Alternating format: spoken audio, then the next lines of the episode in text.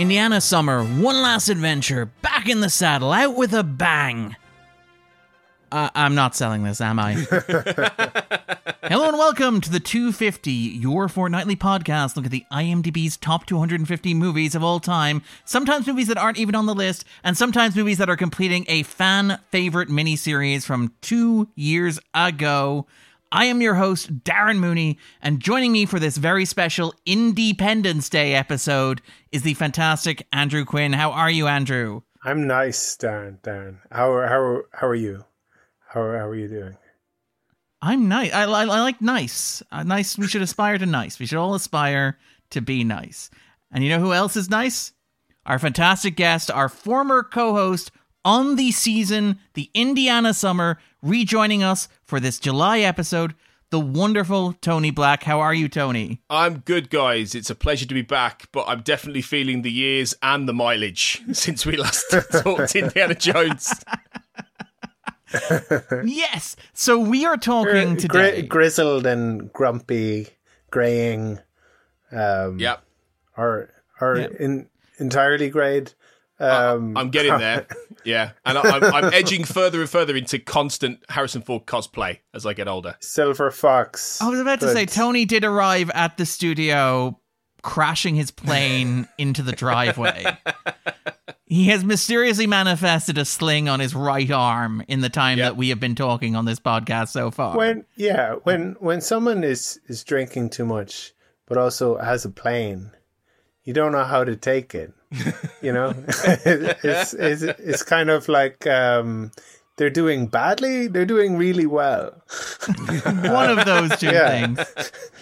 Um, but yes, okay, so we are talking today about Indiana Jones and the Dial of Destiny, the fifth feature film in the Indiana Jones franchise. Harrison Ford returning to the role that he originated in nineteen eighty-one's Raiders of the Lost Ark. It is the first film in the franchise not to be directed by Steven Spielberg, not to be produced by George Lucas. Rumor has it that this is intended to be the final film in the series, and looking at the box office results, it may well be. Mm. So to get what? us all warmed up... What do you mean what? And, and I, I, I, I'm confused, I, I, I guess, about what kind of box office means and what good box office is and what bad box office is. Because sometimes you talk about, like, movies, you know, disappointing um, results where it's, like, where it's like hundreds of millions of of of dollars is what they're earning, and like were these big big movies, like and and it's like, oh, that's disappointing, um and then it's like, oh, but is it is it all kind of like expectation and where you set those expectations? It, part of it's expectation, and it's also the budget and its profitability as well. The idea is that, like, you obviously want to make money on the movie. Your end goal is that you have not lost money by making a movie. Or that is generally what you aspire. Okay, or or it's a scheme where, or you insure. Uh, yeah, it's like the producers. Yeah, or it's a tax loophole uh, at Warner Brothers in the past couple of years as well. I mean, okay, we'll we'll talk maybe about the, the box office a little bit later on. Let's let's let's kind of save that discussion for kind of later on the, in the podcast. But Tony, as our expert on Indiana Jones, as our guide through the first four movies, as somebody who has literally written a book on Sean Connery and therefore obviously has very strong opinions about the movies and the franchise, what were your expectations going into the Dial of Destiny? Well, my expectations, for various reasons, were tempered, to be honest. I'm someone, as we know from the previous Uh, recording we did on Indiana Jones, I'm someone who will defend Kingdom of the Crystal Skull, and I, I've been quite, I've been quite happy to see that I've not been alone lately. I've seen quite a bit of discourse out there where a few people have said it's not as bad as we remember. Yeah, some of it's bad. It's not as bad, which is great. Our most popular Indiana summer episode, which is quite wow. remarkable. It's the most popular episode of that season. It's the terrific thing about the internet is that you can find all sorts of freaks and weirdos. yeah, uh, absolutely. Hey, no, but but Skull was on the two fifty. To be clear, like no, yeah, yeah, like um, it, it's. It, Sorry, I'm I'm I'm being facetious. I have seen a lot of people defend it. I'm, I'm, I'm I'm kind of like, I, I, you know, I, I take the kind of uh, the the approach where it's like, well, they must be disingenuous because I don't agree with them. They must be wrong. It must be some, yeah, yeah, yeah. It, it must be, be some sort of wrong or idiots. Yeah, yeah. Uh, but, but it's some kind of exercise where it's like, oh, you think you can, you know, make a make a make an argument a about a movie? Yeah. Well, well, make an argument for this, and yeah, but. And it's like you you want to have a hot take because it has to be different yeah, from yeah. the consensus, right? Yeah, yeah. That's it's definitely sorry, my sorry, my, sorry. my hot take. My hot take is that it's not bad, uh, but but no, based on that, based on the fact that Crystal Skull proved that you can't quite recapture what they did in the nineteen eighties, twenty years on in that case, and then based on the fact that it's not Steven Spielberg directing it, and I think there is a difference based on the. Some of the critical notices that came out of Cannes and various other places yeah. in the run-up to this that were lukewarm at best. Based on all of those factors, my expectations for Dial of Destiny were it will probably be fine. It will probably be about a three-star movie. It will probably be not much better than Crystal Skull, if any better at all. And my expectations, guys, were basically met in that regard. Oh. Perfectly adequate. Yeah. That's what I, we're aspiring. I wonder, at. like we, we mentioned the idea of like trying and failing to recreate the eighties. It's like trying and failing to recreate the eighties, which is itself recreating the fifties the po- or um, or, or, or the forties. Yeah. No, but like the, the yeah the the idea of that, not just of it being set in the in in in the forties or fifties, but also. Uh, The whole format is that kind of, you know, um, uh, Alan Quatermain pulp serial, exactly. Republic kind of yeah, yeah, that, yeah, that sort of vibe. Um, yeah, I mean, this this is the thing, uh, Andrew. I want to get your read on this as well because, like, um, what I remember of our Indiana summer was myself and Tony were really enjoying ourselves for four weeks, and Andrew was vaguely confused and occasionally irritated yeah. by the experience. I enjoyed so, myself for for one week. At least. yes, you did. Yes, yeah. you. Had, yeah. Last Crusade was Andrew's time to Last shine. Last Crusade, I enjoyed, um, and you I were there for the Tom Stoppard um, of it all. And I have to say, I, I, I was here for the James Mangold of it all. Yes, yes. Obviously, Mangold is the director who's stepping in. Okay, let, let's do this now then, because Andrew is always... I did not know that. It wasn't as obvious to me. as Like, I did not realise it was directed by James Mangold until it came up at the end of the movie. I was like, oh, maybe all that's right, why then. I liked it. Oh, okay. Oh, we're playing our cards. We're putting some cards down on the table. I feel here. like okay. cards have been placed. Um, they have indeed. Are you, are you, are you, you've got to know when to show them. Gotta know when to hold them. Uh, what? Okay, let, let, let's talk about the, the James Mangold of it. Let's talk about the development of it. Because obviously, immediately after Crystal Skull comes out... Is every um, movie is... like this? It feels like for, there's so many movies where it's like, where you can't just go and make the movie. Yeah, like, I feel like the somebody who who's like, guess what, darling? I'm the director of the new Indiana Jones movie. And I was like, oh, wow. They only just made the other one. um, and, and, and then like several years later, it's like, darling, aren't, aren't you directing that? um, it's like, no, no. that No, that, things have kind of moved on a little bit since then. Yeah. Well, yeah, obviously... After Crystal Skull, the plan was obviously like Crystal Skull was a massive financial success, as much as the internet likes to rag on it. It made something like seven hundred, eight hundred million dollars worldwide, produced on a budget of one hundred eighty odd million dollars. That was enough to turn a very, very tidy profit. Jurassic World um, did really well as well, didn't it? It did better yes, than well, Jurassic uh, World three. Sorry, sorry, Jurassic Park three. Yes, and and obviously I think Jurassic World Dominion as well also got over a billion dollars. Um, yes, Proving. so again, the Spielberg... No- Sorry. What? no. Uh, um, and it's like also like, like poo, like a whole lot of flies. Sorry. I don't know why I'm going so hard on um, Kingdom of Crystal Skull. I, re- I, re- I really didn't like... Um, the uh, second one either. Temple of Doom Temple was the of one Doom. that you thought was a bottom one hundred episode, I think is how you oh, described yeah. it. Pretty you much. Declared it, you de- yeah, you declared it in episode as a bottom one hundred episode, which I Kinda. did not take kindly. Well, like, like, like it's it's sort of, the, isn't it... Doesn't it feel like kind of other bottom one hundred movies that we've... Uh, uh, and there's stuff... If they were directed by one of the greatest American filmmakers who ever lived. Like, that's the thing about, like, Temple of Doom, is that it is, like, incredibly racist. It has what can charitably be described as big divorce energy. But it is also, like, made by one of the greatest living American filmmakers who is being let off the leash to you, do everything he wants to do. You love Sorry. it because, the for some reason, little child Darren had, like, big divorce energy. Um, yeah. You were like really, and I so it resonated. Really concerned that your parents would become Kramer versus Kramer. Um, and so, like, Temple of Doom was my way of working through that. I love, by the way, that I've literally just opened the dossier on the notes of Dial of Destiny, and we're already re-legislating the entire Indiana summer. Um, Okay, so Crystal Skull comes out.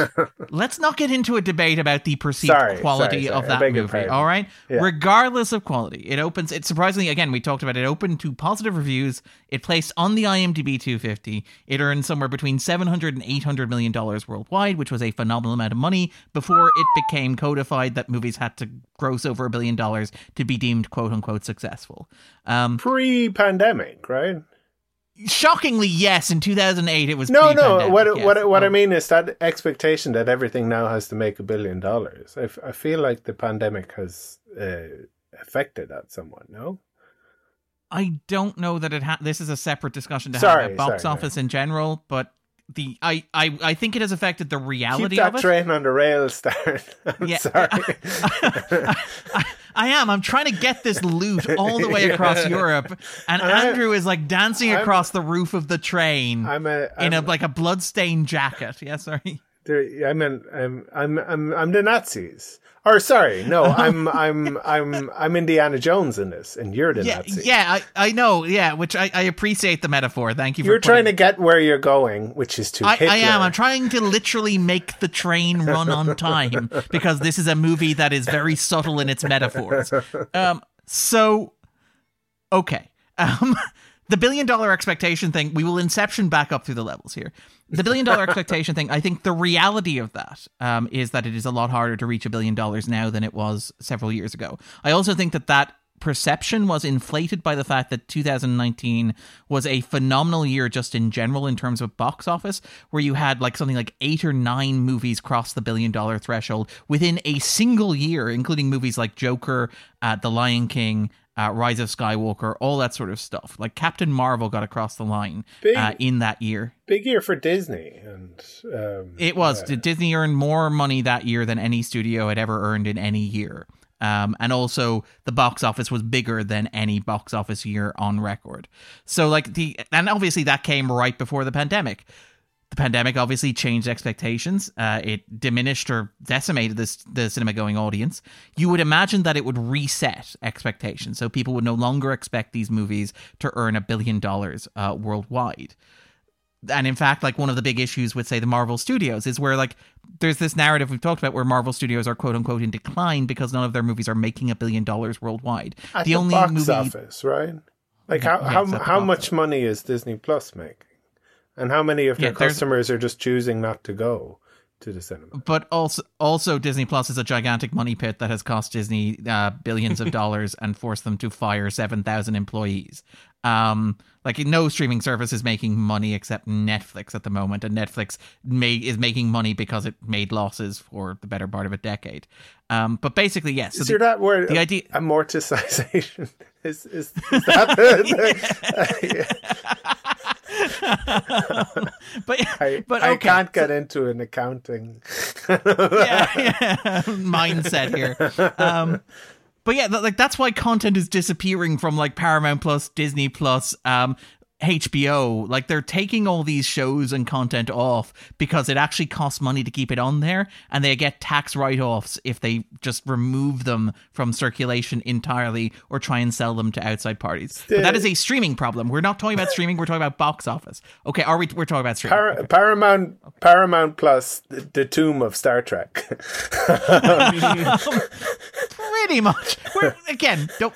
They they cancelled Prodigy. They have removed an entire Star Trek show from Paramount Plus in the past couple of weeks to give a sense of how insane this situation is. A, a streaming service that sold itself as the home of quote-unquote all Star Trek has not only cancelled one of the new shows, but removed earlier episodes from the service. But we are not talking about streaming. We are talking about box office, and we will get back to Temple to Dial of Destiny in a moment, but this is kind of relevant in terms of its performance. The billion-dollar mark, uh, theoretically harder to reach now, should no longer be treated as a metric of a movie's success. The only problem is that several movies since the pandemic have hit that mark. Uh, the big ones obviously being like Spider-Man No Way Home, which is a Sony co-production. It is the only Marvel movie to gross over a billion dollars. It nearly grossed two billion dollars. Uh, movies like, say, Top Gun Maverick last year and Avatar uh, The Way of Water last year as well. So there is a sense that studio executives believe that the, the billion dollar mark is still reachable. And you have them kind of straining to reach it, where yeah. Doctor Strange in the Multiverse of Madness made something like nine hundred fifty million dollars.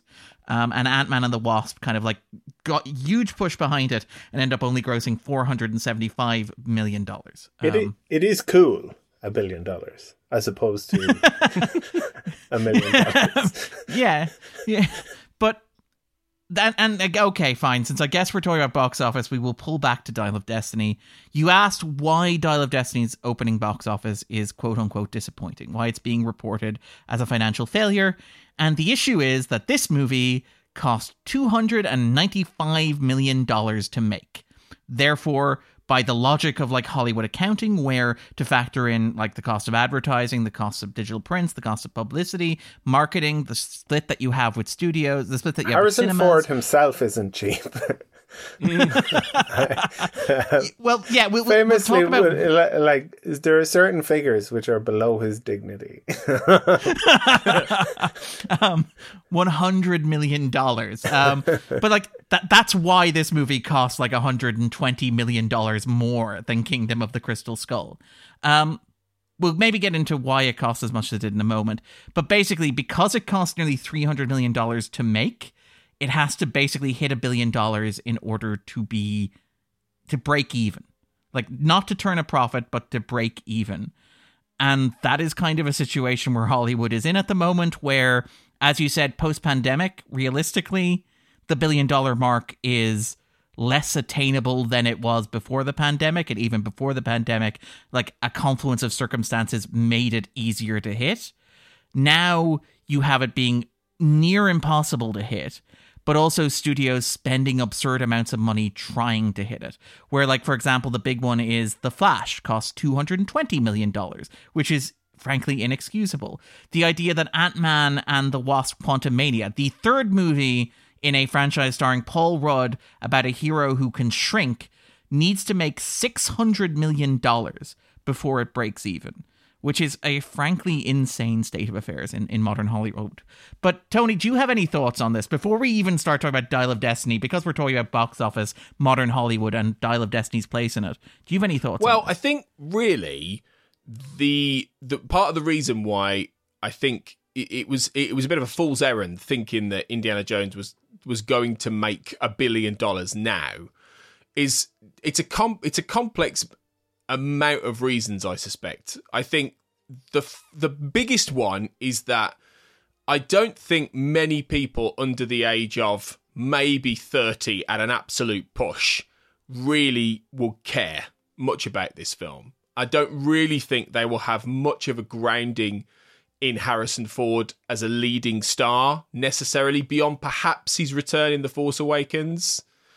I don't think really there is there is going to be an appetite amongst the kind of di- demographic who predominantly still go to the cinema, even though I think that core youth group is shrinking nowadays, is is really that interested in this. So I think that's partly one of the reasons. But the but also it's it's the fact that people just can't afford to spend money going to the movies in the same way as they used to these days. I think you have, unless you have like a limitless style card where you pay, I don't know, fifteen quid a month and you get to you go as many times as you like. Pill and Robert De Niro chases after you. Like, give me that, and give me that tells pill. You not to make the classic movie going mistake of going to all the movies. All the movies.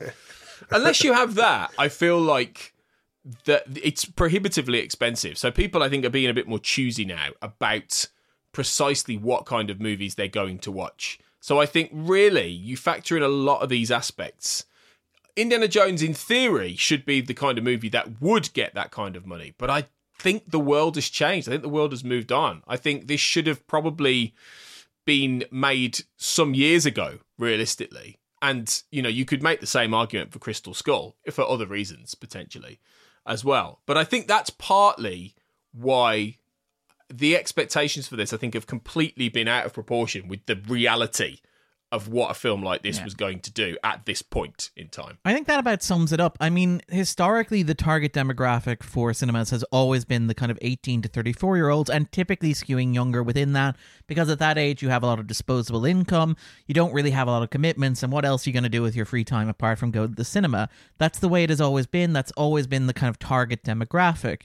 And I think that, like, as you get older, you obviously age out. And that's a problem for franchises like, say, the M C U, where if you were, like, going to Iron Man on your first date in two thousand eight, odds are by the time, like, Wakanda Forever comes out, you're married, you have a kid, you're paying a mortgage, you're paying off two cars, you're struggling to figure out where your kid's going to go to school. You don't necessarily have the time or the money to go and see these films. And where Hollywood has an existential crisis at the moment is that, like, the attendance from that young demographic, particularly on blockbusters, is way down. Kids in that eighteen to thirty-four-year-old range are no longer going to see these big tentpole franchise films in the way that they used to. And, like, I, I read a lot of box office analysts, and they're making observations about, oh, it, it it's obviously, it's it's TikTok, or it's phones. The kids aren't going to these movies because Hollywood can't compete. And the argument there is it's the same argument that they were made about, like, television in the nineteen fifties, and cinemas and movies survived that, so I suspect they'll be okay here. Yeah. But I think it also under overlooks the fact that, you know, kids do turn out. When you make a property that appeals to the nostalgia of an eighteen to a thirty-four-year-old, they will go and see it. Spider-Man No Way Home, for example, is like, you've got the Maguire movies, you've got the Garfield movies, all of those speak to kids within that age range going to see something that they remember seeing. Yeah. Even more recently, uh, Despicable Me three, Rise of Gru, for example, you had like the whole Gentle Minions trend, which was perfectly like mm. in the sweet spot for something those millennials remembered seeing when they were kids, so they'll turn out and they'll go and see nostalgia for it. Whereas on the other hand, like, why do you think, why would kids have nostalgia for Michael Keaton's Batman? This guy, this guy who played Batman twenty years before he was born, you know, no, why would it, they have nostalgia for, you know, Indiana Jones, a character who arguably made his last good movie, so to speak, you know, a decade or two before these kids were born? Why would they have any emotional investment? And why would they turn out and go and see it? Because these are kids who are, they are still going to see things. They are still powering movies to box office success, even outside of, like, No Way Home or Rise of Gru. Smile and Scream six massively overperform with regards to those young cinemagoers. They're just not going to movies like these, and I don't think it's a mystery why that is, as Tony pointed out. Why would they care about this? Sorry, I, I know, like, this is normally the point at which, uh, in the conversation, Andrew's eyes begin to glaze over and he has no interest in what we're saying. I don't feel so bad about it now because Andrew was the one who, like, cracked open the Ark of the Covenant and kind of set this conversation in motion. So I don't feel too bad about, like, diving well into this, the weeds in terms no, of, it, like, where Hollywood's box office is and why these movies are in the states that no, they are. It, it confuses me. It's, it's like you, you, you say that a movie is, is like, successful or not. Not based on kind of, you know, as as in we're we're like looking at the profit margin, and it seems like such a strange kind of a a a, a metric for a cinema goer. Where they're like, oh, I don't know. I've heard the well, studio didn't we're make about... that much money on it. um, well, we're not. We're not. You know, okay, we're not doing. Oh, we're okay, it's we're, a we're, disappointment. We're not talking about the quality. No, but it, but it, but it, it translates. You know, you you say like um, like disastrous opening weekend for um, Dial of Destiny. It's like, oh, that's going to discourage people from going to see it. You know, okay. that that it's a um, uh, it's it's it's a kind of a um, it it it does kind of tend to imply some sort of quality judgment. And I I I, I know that they that are that your own kind of judgments of quality are separate from, you know, discussions of its financial performance, but it, it it's it's like it, it the it's not it's weird. It, it I like I feel like what I'm trying to say is that it's not the movie's fault that it cost that much money. No, no. Mm-hmm. Or, well, okay. I, th- I think it, I think it is I mean? the movie's fault it cost that much money. We'll come but, back to and that. And I, I understood. I understand that. Like before, I said it and while saying it. But but do you know what I mean? As as in like I, I, a, a, I know it it it fe- it feels like it gets into a different conversation, which is like not talking about. And I kind of want to have that conversation to to a point as well when I feel like a movie is terrible, where I'm like, oh, this is this is such an awful waste of of of money. But where resources and talent. Yeah, yeah, exactly. Where where it's like, oh, they. Um, but I feel I'd feel the same way if if it did particularly well. I would still think like, um, you know, the what what a waste of money. Like, why don't they make something good with all that money? And people are also stupid. um, well, I, I think you, you've made the case before that movies shouldn't exist. Just financially, movies are an unjustifiable proposition. I think it's been your argument on this podcast, which is why we why we love you. It's your role in this dynamic to look at things and go, why would you make this? Why? How does this economy make any sense whatsoever? Why ever um, make movies? Yeah. Why would Why would you ever do it? Um, even when the result is great and transcendental, you're like, it still seems like a lot of work. How did uh, Blade Runner do? Because I, I, I think maybe that's a different Blade Runner twenty forty-five? Of... Yeah. Blade Runner twenty forty-nine? twenty forty-nine, that, that, yeah. That also underperformed significantly as well. Yeah. Because um, they, they, they, like, I, I feel like... It cost like a lot less, but it also underperformed, yes. We had varying kind of opinions about that movie, but I feel like generally we quite liked it. Yes. Right? Or are we accepted whether we liked it or not? We we did. Was... We we we liked it. Yeah. Our guest maybe had stronger opinions otherwise, but yes, we liked it. Yeah. So is it just that they're they're creating the wrong kind of nostalgia, and that there needs to be like an iCarly or whatever the well, that, whatever that, these that's... kids watched like what, five that... or ten years ago? That's the question. That's the thing for Tony I want to throw out here, which is that question of like nostalgia and the nostalgia golden zone, because like the the big story before Dial of Destiny underperforming was The Flash underperforming, and it's very notable mm. that both Indiana Jones and The Flash came in around the same box office total, both domestically and worldwide, in their opening weekends. They also garnered close enough in terms of cinema score where like Flash got a B, this got a B plus from American audiences as well. And there is that question of like, has Hollywood kind of like, has the nostalgia cycle slipped past Hollywood, where those are bringing back stars from eighties blockbusters? And again, notable that Batman and The Last Crusade were two movies that went head to head and were the biggest movies of nineteen eighty-nine at the domestic and global box office respectively. And now you have an ironic situation where Indiana Jones and Michael Keaton's Batman are in the race for like the greatest loss suffered by an American studio in the summer of twenty twenty-three. Um, and like, is there a sense that like Fast. they're they're too late? I'm sorry. Fast ten? Fast Fast ten is prof- Fast ten won't maybe won't make a profit, but it's going to make a lot more than either of these two movies. Right. Fast ten is in a bizarre situation where it will make seven hundred, eight hundred million dollars worldwide, but wasn't and will it- not break even. Yeah, it, it costs as much as this. It costs three hundred million dollars. I, I, I think there's people who think that it, actually it might have been the most expensive movie ever made. Yes. And, yeah, yeah. Yeah. And this is in the this is like the second or third most expensive movie ever made. Right. I mean, I um, I love that our every conversation we have has come back to Fast X. Sorry, Tony. No, but I understand. I understand though why you would throw money to some extent at Fast X to capture a demographic. I mean, I've had. I work in a school, and I can guarantee, I can guarantee you I've had multiple thirteen, fourteen, fifteen-year-olds asking me, sir, are you going to go and see Fast X? Are you going to go and see Fast and Furious? They're interested in that. I, I have never heard anyone younger younger than some of the some of the maybe the if we're lucky twenties teachers say, oh, Indiana Jones is coming. It just doesn't happen. Like, they are not interested. I, I, I know, I know, I'm generalizing. There will be some who will be, but they, they grew. Their parents are the now are the ones who grew up in the eighties, not or the nineties, not them. Yeah. You know, they're they're is- touchstones. I think this is why Spider-Man No Way Home did so well, because it did bring in nostalgic elements for that demographic now. Tobey Maguire's Spider-Man, Andrew Garfield's Spider-Man. Is a two thousands and is a twenty tens. Yeah, yeah, yeah. Those are within living memory for those And kids. That made what? Uh, a billion and something, you know? one point eight billion. Right. There you go. That says it all. Are filmmakers making a mistake in making movies for themselves?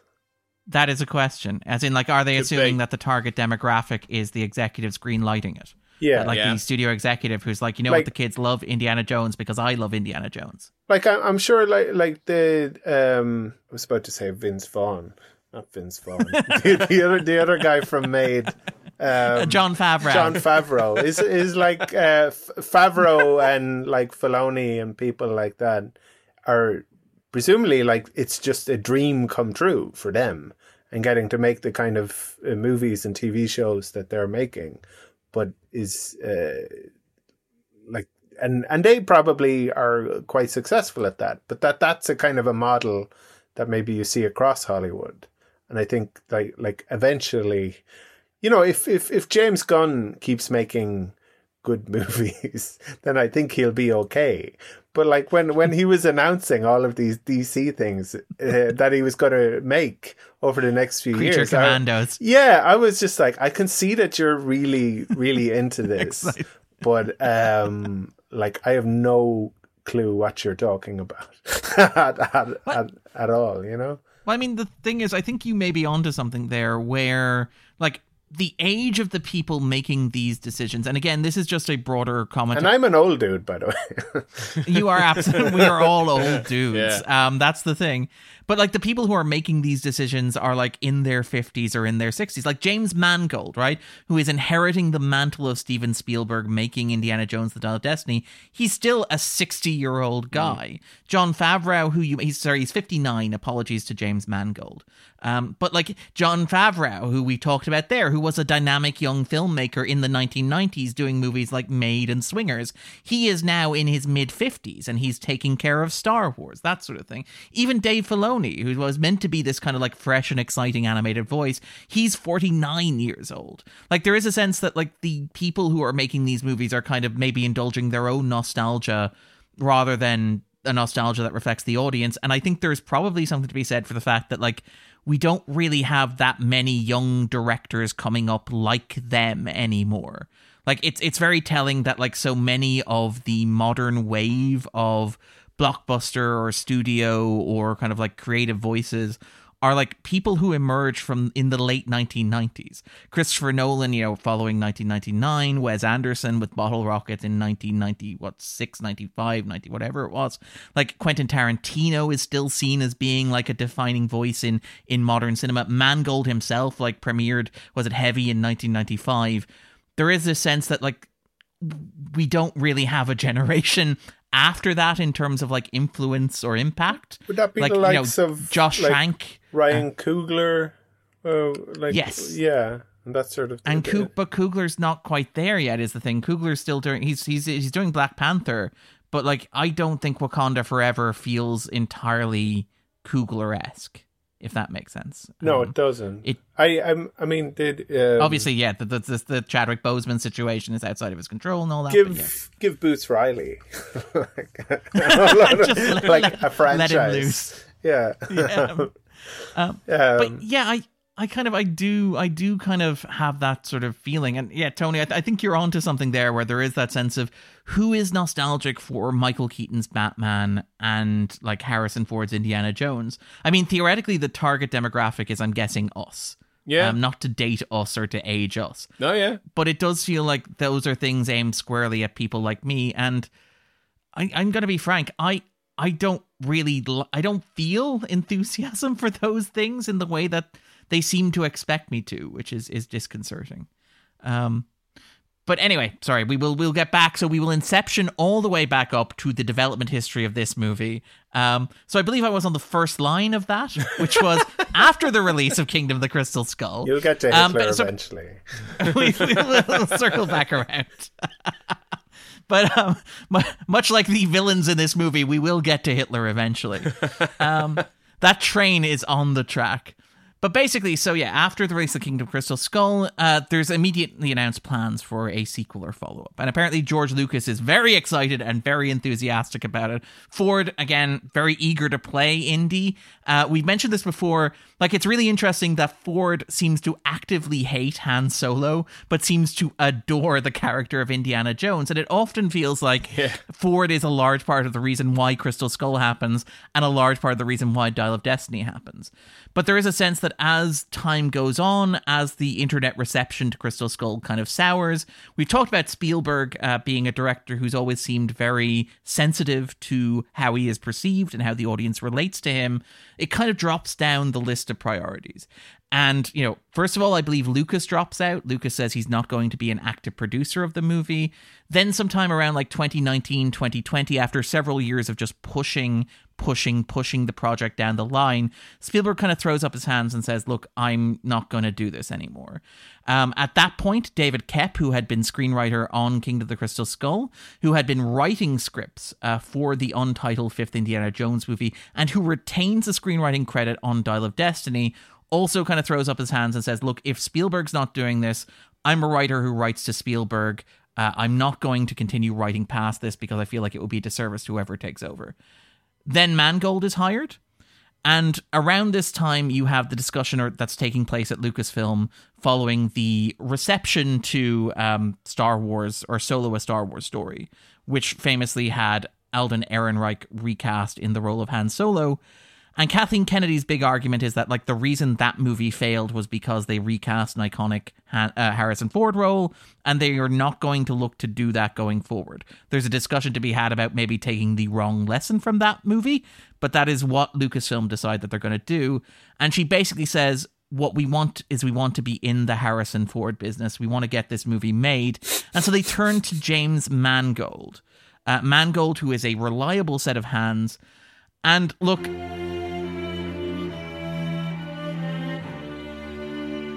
Andrew has said we need to play more games on this podcast. Let's play. Yes. Yeah. And, uh, sorry, Tony, Andrew, and Andrew gets very excited about this.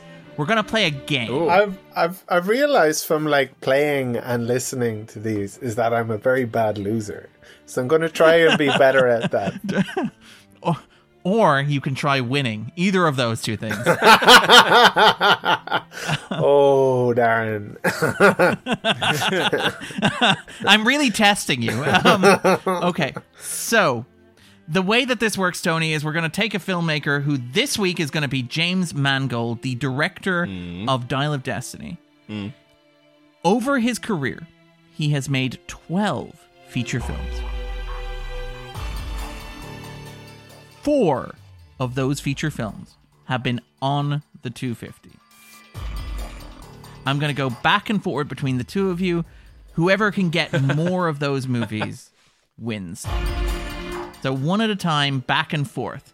Now be careful, Tony. Andrew gets very competitive about this. As the guest, you get the advantage. You get to go first. So to set this up, he has two movies currently on the list and two movies that have been on but dropped off. So, Tony, can you give me one of those four movies? I'm going to go with Logan. That is correct. Logan is still on the two fifty with a high okay. rank of thirty-six. Good answer. Now in the low, now in the low two hundreds. Good answer. Uh, oh, I can see Andrew's Andrew's good winning streak is continuing here. Andrew's like upbeat, uh, enthusiastic spirit. So, Andrew, over to you. So, three movies. One of them is still on the list. Two of them have dropped off. I am, um, I, uh, no, I'm going to, I'm going to say, it's, yeah, Ford versus Ferrari. Good hustle. Okay, we are one for mm, one. Good okay. shout. Now things get interesting. All right. Tony, back to you. Of the remaining ten films in Mangold's filmography, which one of two do you think has been on the list but has dropped off? Mm. I'm going to take a swing, and I'm going to say Copland. Oh, I was going to say Copland. Well, that's bad news for one of you. Bad news for Tony. I'm oh, afraid it was never on the list. Oh my gosh. You've saved Andrew, me. The ball is in your court. I, I don't think I can adequately um, kind of uh, take advantage of this. Um, but I will try. You didn't know that James Mangold directed this movie until it was over. Yeah. Exactly. And I'm I'm I, I believe you've already said that this movie um, is not on on the on the IMDb two fifty. Um, I'm going to um, perhaps lose the game and say, although I will I will get to guess again if uh, yes, it's, no yeah. matter what. Exactly. Yeah. Okay. So um, I'm going to say Heavy. Heavy is the wrong answer. Oh. Did you just literally guess Heavy because it's the only other James Mangold movie I've mentioned? Yes. Yes, that is correct. Well observed. All right, back to you. We are one for one. Two left to play for. Tony, oh. bring it home. Oh, I've got two films that... Well, actually three films. The question is, which one do I go for? Uh, I'm going to say... Say them out loud. think, think you need to think through your answer. Andrew Andrew Andrew reaches for a pen and paper. yeah, yeah, yeah. yeah. yeah. Uh, I, I'm not falling for that one. I'm going to go for um, Walk the Line. Oh. That is correct. Hey! Well played. Well played, Tony. That's very good. All right. So that the only very good. the only way I can draw is by, by giving a correct answer, right? Yes. Yeah. Tony basically has won. The only question is if he shares his glory. Oh. Fortune and glory, Andy. Fortune and glory. Fortune and glory, kid. Fortune and glory. um, uh, I'm going to... Damn it. I, I really don't have a clue. Um, Do you know any other James Mangold movies? I don't think I do. I, I mean, I, I do and I don't. As in, like, when you say it, I'm going to kick myself. But I don't know well enough to have it at the top of my, at, at the tip of my tongue. Okay. Do you want me to run through his movies from top to bottom in chronologically? Oh, I don't think that would be fair. Tony, Tony, will you object if I do a run through just to bring Andrew up to speed? No, not at all. Because in, in the past, there have been instances where Andrew has accused me of being unfairly generous to a guest. So I'm I'm going to savor this moment where, here. Where you'll give hints to them. Yeah. Because it's good radio, Andrew. It's good radio. All right, all right, okay. All right. So yeah, and if I don't if I don't get it out of this, it's it and it's over. Yeah. And I lose. That said, I do I do kind of want to throw back to Tony and give it a chance of going four two. Ooh. But we'll, we'll yeah. Um, but anyway, nineteen ninety-five, Heavy. Not on the list. nineteen ninety-seven, Copland. Also not on the list. nineteen ninety-nine, Girl Interrupted. two thousand one. Oh, of course. Kate and Leopold. two thousand three, Identity. I'm going to stop you, Darren. Girl Interrupted. I was going to I was going to make like some sort of Girl Interrupted reference, but then I forgot that he he made that movie. I was thinking yesterday. I was like, "Oh, I should I should make some sort of Girl Interrupted thing, but I don't know what it's going to be." Well, you, you did interrupt this girl I, talking right I did, now. So yeah. Are you are you putting your marker down on Girl Interrupted? I am. I am. I think that's the courageous thing to do is to to, to go to turn, not even let me finish go, the list. Go green. Yeah, yeah, exactly. Okay, okay, Andrew. You are wrong. Oh, wow. I'm I'm glad I'm okay. glad I went out this way. Uh. um, now Tony, you've already won. Do you want to go for a victory lap? I do. I do. Okay, all right, all right. So lay it on me. What What do you think the other movie of James Mangold's that has been on the two fifty but isn't anymore is? I'm going to go for... It's between two. Okay. Well, you can say them out loud now because you've won. So okay. Which two do you think? So it's... From, I think... It, and I might be wrong. There could be another outlier here. But I think it's between three ten to Yuma and The Wolverine. Okay. So I'm I'm gonna go for, since I already said Logan, I'm I'm not I'm gonna go for three ten to Yuma. That's my guess. It's a three one victory. It's a wipeout. Well done, Tony. Fantastic job. Wow. Okay. We are throwing you a ticker tape parade through New York. I'm Glasgow. Hoping that no neo-Nazis yeah. interrupted uh, through Glasgow, designed to look like New York. But yeah, congratulations. Yeah, so that is that Thank is you. James Mangold's. That's where all the bagpipes came from. It's like, why are there bagpipes?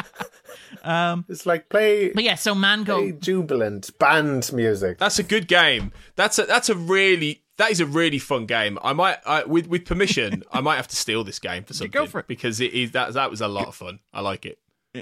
Because there, there's a level of, do you know this director's filmography and do you know the I M D B? Yeah, yeah, yeah. It's kind of like a clever double bluffy kind of game, yeah. which I like.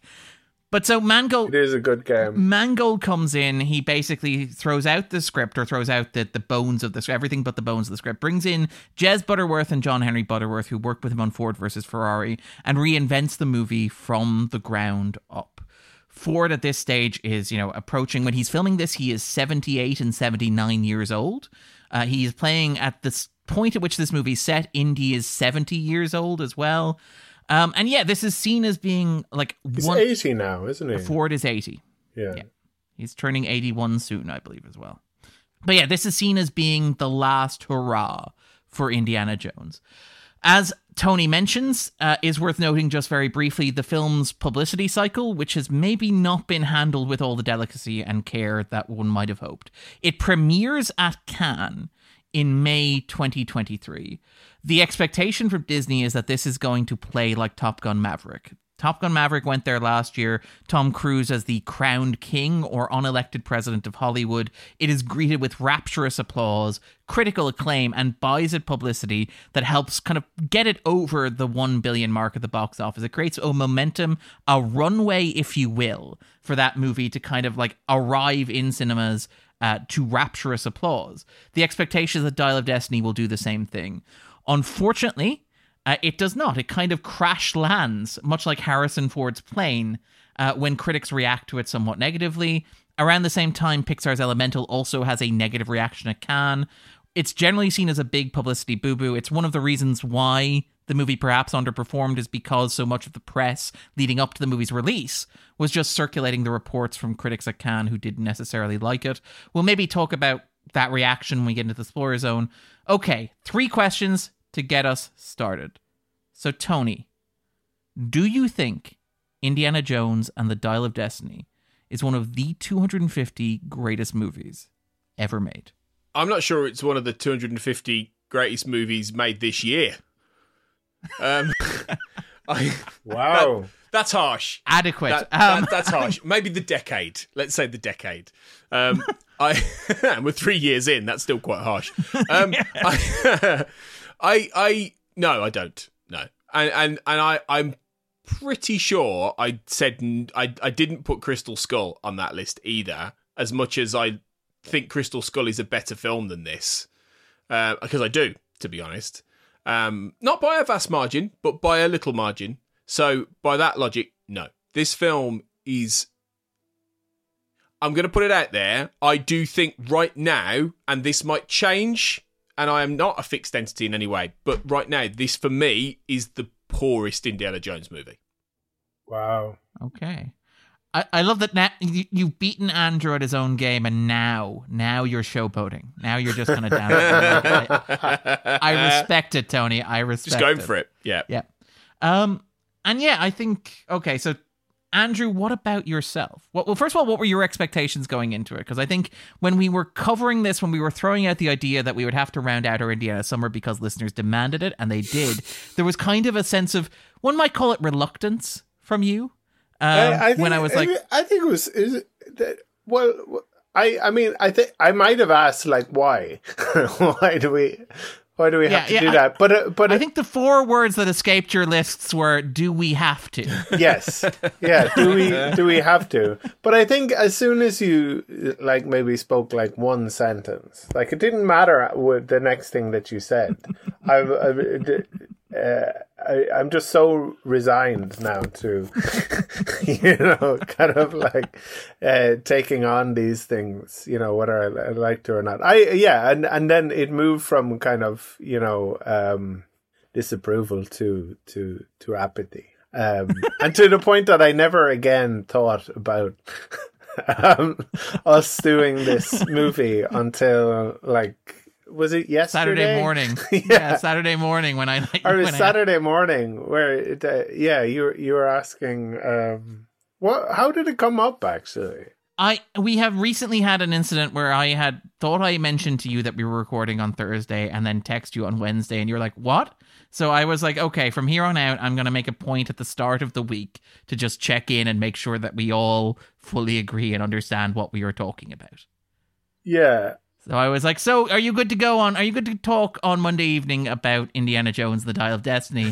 And you were like, oh, yeah, I need to watch Indiana Jones and the Dial of Destiny. My, I, I see the text now. It says, um, oh, just checking you are good for Dial of Destiny on Monday evening. And then there's another message. And then my response is, yes, shit, have to watch it too.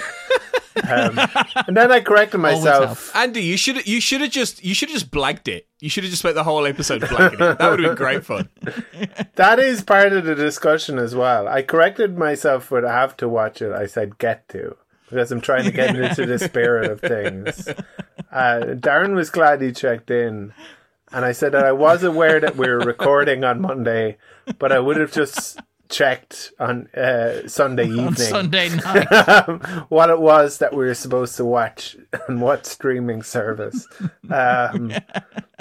And it would have been in Handlin. Uh, it would have been bad news. Yeah, um, yeah. And D- Darren did make that point. That it's like kind of, you're you're quieter than normal. Probably, uh, I, I wonder would I have interrupted you less if I hadn't seen the movie. um, I think we would have spent a lot more time talking about the box office, because that you can gauge without watching the movie.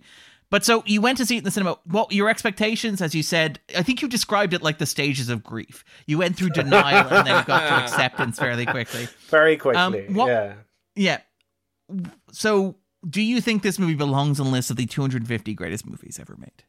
Um, no, but I, I, I enjoyed it quite a bit. I would, I would put it, um, if it's tough to say where I would put it on my kind of ranking, because there's, there's five of them, right? And, um, yeah. And number two and number four would be in the bottom, kind of four or five, yeah. You know? Temple of Doom and Crystal Skull for you would be uh, at the bottom of your rankings. Exactly. And then there is there there there is this and the other two that would be somewhere in the top three, with with Temple of Doom number one, and then um, Last Crusade number one, I imagine. Oh, sorry, sorry, I, I beg your pardon. Temple of Doom is the one I hate. I shouldn't have corrected you. I should I should have let you go on record with that. But yes, Last Crusade, I believe, would be your number one. Last Crusade, and um, then whatever the so, like. I, I would probably put the first movie third.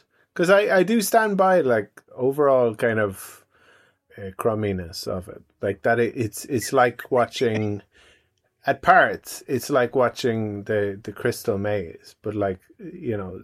Um, directed by the greatest living American filmmaker. Yeah, so there's so much kind of affection for it, you know? Um, it's like like if they made Jaws, but it's like, um, we need to get the animatronics to do more. Um, and Andrew's like, I yeah. just like the animatronic. Yeah, yeah, I, I no, but like, like, I, as in, like, if they arrived to set and they're like, this uh, animatronic shark is kind of crap, and it's like, yeah, let's use it loads.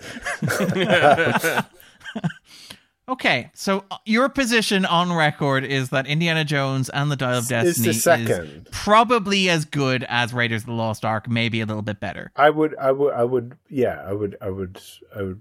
probably put Raiders of the Lost Ark ahead of it. But it's just because I, I, I did not like the second the other and, two. Uh, fourth movie. Yeah. Like I would I would put uh, Temple of Doom um, below uh, uh, Crystal Skull. Crystal Skull. All right. Because I, I, I, I don't I, like I think Crystal Skull is kind of fun, and it's not yes. like yeah it, like I don't I don't I don't hate it. And I didn't have the the, the very strong association that you did with... with um, the big divorce energy. Yeah, yeah, exactly. uh, so, but... but but I, I, I love that that's now canon now, that baby Darren had big divorce energy. But anyway... Uh, yeah, but uh, like you're worried about like... what how the finances will be like, you know, can, can afford like, you know, two two, two homes with um, in this economy. Yeah, um, you're there with your ledger and kind of sorry. No, I I I I, I wouldn't uh, think that this ought to be in the top two hundred fifty movies of all time. I think like, you know, if if if you're going to have to, how many are in the list? Uh, two at the moment. Yeah. So it's it's Raiders and Last Crusade. Yeah, which is correct. I think that is... Uh, that which is, is the right answer. Yeah, that is probably right. And you could maybe get rid of Last Crusade um, if you want a, a um, like a movie that's that's not uh, like of my choosing. You know? Yeah. Um, because the, the Raiders of the Lost Ark is the, the... In spite of what I think of it... Um, It, it is the hugely influential, the iconic, one. influential, yeah, yeah, yeah. Um, and for myself, uh, no, I do not think this belongs on a list of the two hundred fifty greatest movies ever made. Um, I think this movie is fine, um, which is kind of frustrating because it's been a summer of extremes where I think that like Guardians of the Galaxy Volume three and Across the Spider-Verse and even Wes Anderson's Asteroid City have all been phenomenal movies released in the past, say, eight weeks or so. And I think that, like, on the other hand, The Flash, Fast X, and um, what was the other one? But yeah, basically some, oh, Transformers Rise of the Beast were like some of the worst blockbusters I have ever seen. And Dial of Destiny is mostly competent, um, I think. I think it is, I think Mangold does the best that he can with the hand that he has been dealt and the assignment that he has been given here. And we'll get into talking about, like, personal preference in a moment. I think it is mostly efficient, mostly competent, rarely exciting, rarely interesting, and not necessarily particularly ambitious. Um, I, I think, think is sorry, sorry to interrupt you, but is the problem for you that when you go on Twitter, you will be attacked by people who like the movie more and less than you did? Ironically, yes. This is the classic Darren situation where I'm like, look, everybody, it's fine. It's not worth the hassle that anybody is causing over it. Um, But yeah, that, that everybody is everybody stops fighting find. each other, and then turn on me. Turns Get on him, you. lads. Yeah. yeah. Um. Yeah. So no, I, I do not think it belongs on the the two hundred fifty. I also don't think it belongs on the bottom one hundred or anything like that. Um. And I I think it's it's a fine movie. And on to the second question.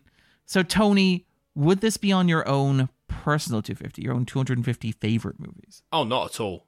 No. No, no. And and I say that with a heavy heart, really, because in an ideal world, I'd put all the Indiana Jones movies on there, you know, in many, it, it, had they had they all been absolute bangers, I would, but no, I, ju- I just can't. And and I, I think, I think like Crystal Skull, I will come to appreciate this with some more time and distance. And I didn't hate it. You know, I, I, I enjoyed it in, in, in many places, but right now, no way. Would it be on mine? Yeah, and and Andrew, yeah, I I, I like I I think um, I wouldn't, but I enjoyed it. I enjoyed it a lot. I think um, it took um, like similar to Crystal Skull. It kind of it takes wild swings at um, like a similar point.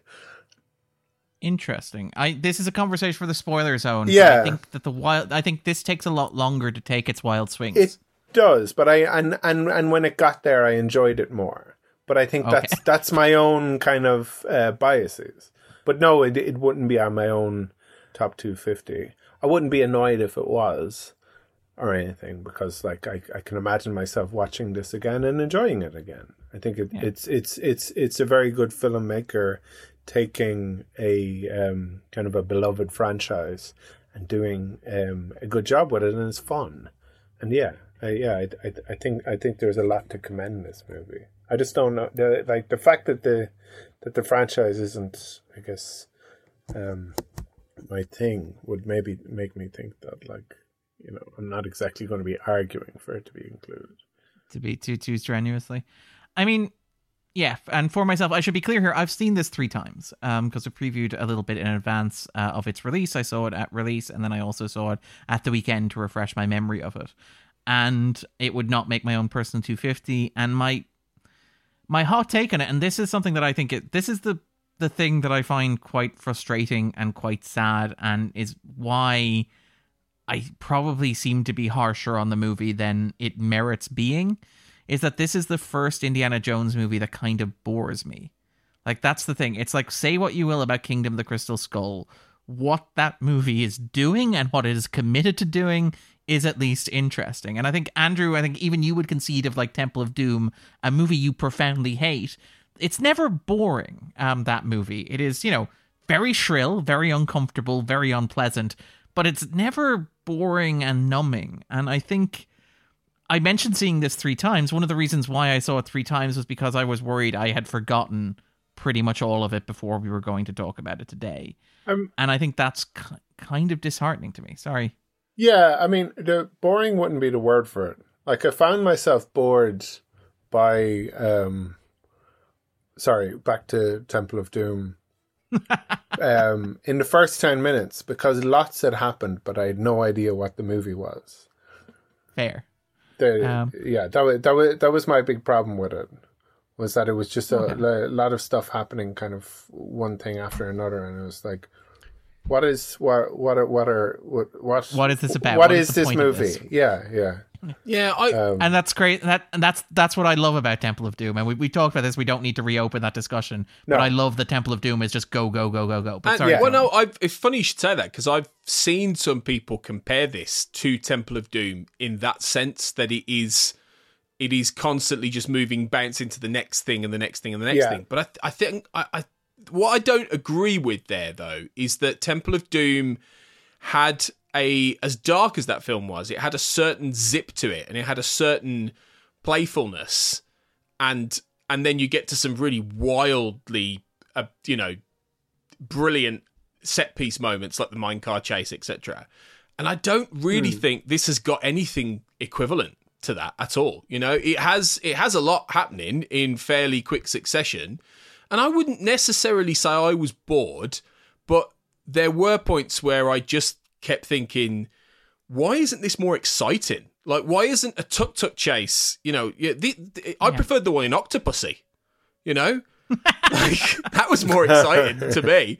Uh, you know, and then and it, there's just various set pieces that I, I just don't really work. So I, I found myself a little bit, I was engaged to a point, but I kept thinking, I don't understand why this feels less engaging than some of the other films. Even certain set pieces in, in Crystal Skull. You know, yes, that film, yeah, it, it, it does depreciate in terms of the, you know, the, the, um, as the film goes on, and some of those set pieces are really wobbly, and that a lot of that film is wobbly, but there's nothing in Dial of Destiny that's as good as that opening twenty minutes of Indiana Jones and the yeah. Kingdom of the Crystal Skull. There's nothing as good as Indy swinging through Area fifty-one or going on that massive, like, four that rocket, that rocket propel propeller kind of, yeah. or the whole nuke the fridge. So there's nothing as good as that in this. So so yeah, that's kind of where I stood. And can I throw something out there with, without getting into spoilers? For me, I think the issue is that for the first two hours of this movie, and it is a two and a half hour movie, but for the first two hours of this movie, I was watching all these set pieces and I couldn't help but think, I have seen every single one of these done better in one of the previous four films by Spielberg, who is like one mm. of the greatest American directors ever to do it. So without getting into spoilers, you have Harrison Ford infiltrates a castle that's being occupied by Nazis. Okay, that's Last Crusade. You have, oh, there's an extended prequel sequence in which a younger version of Indy runs on a train looking for a relic. That's also Last Crusade.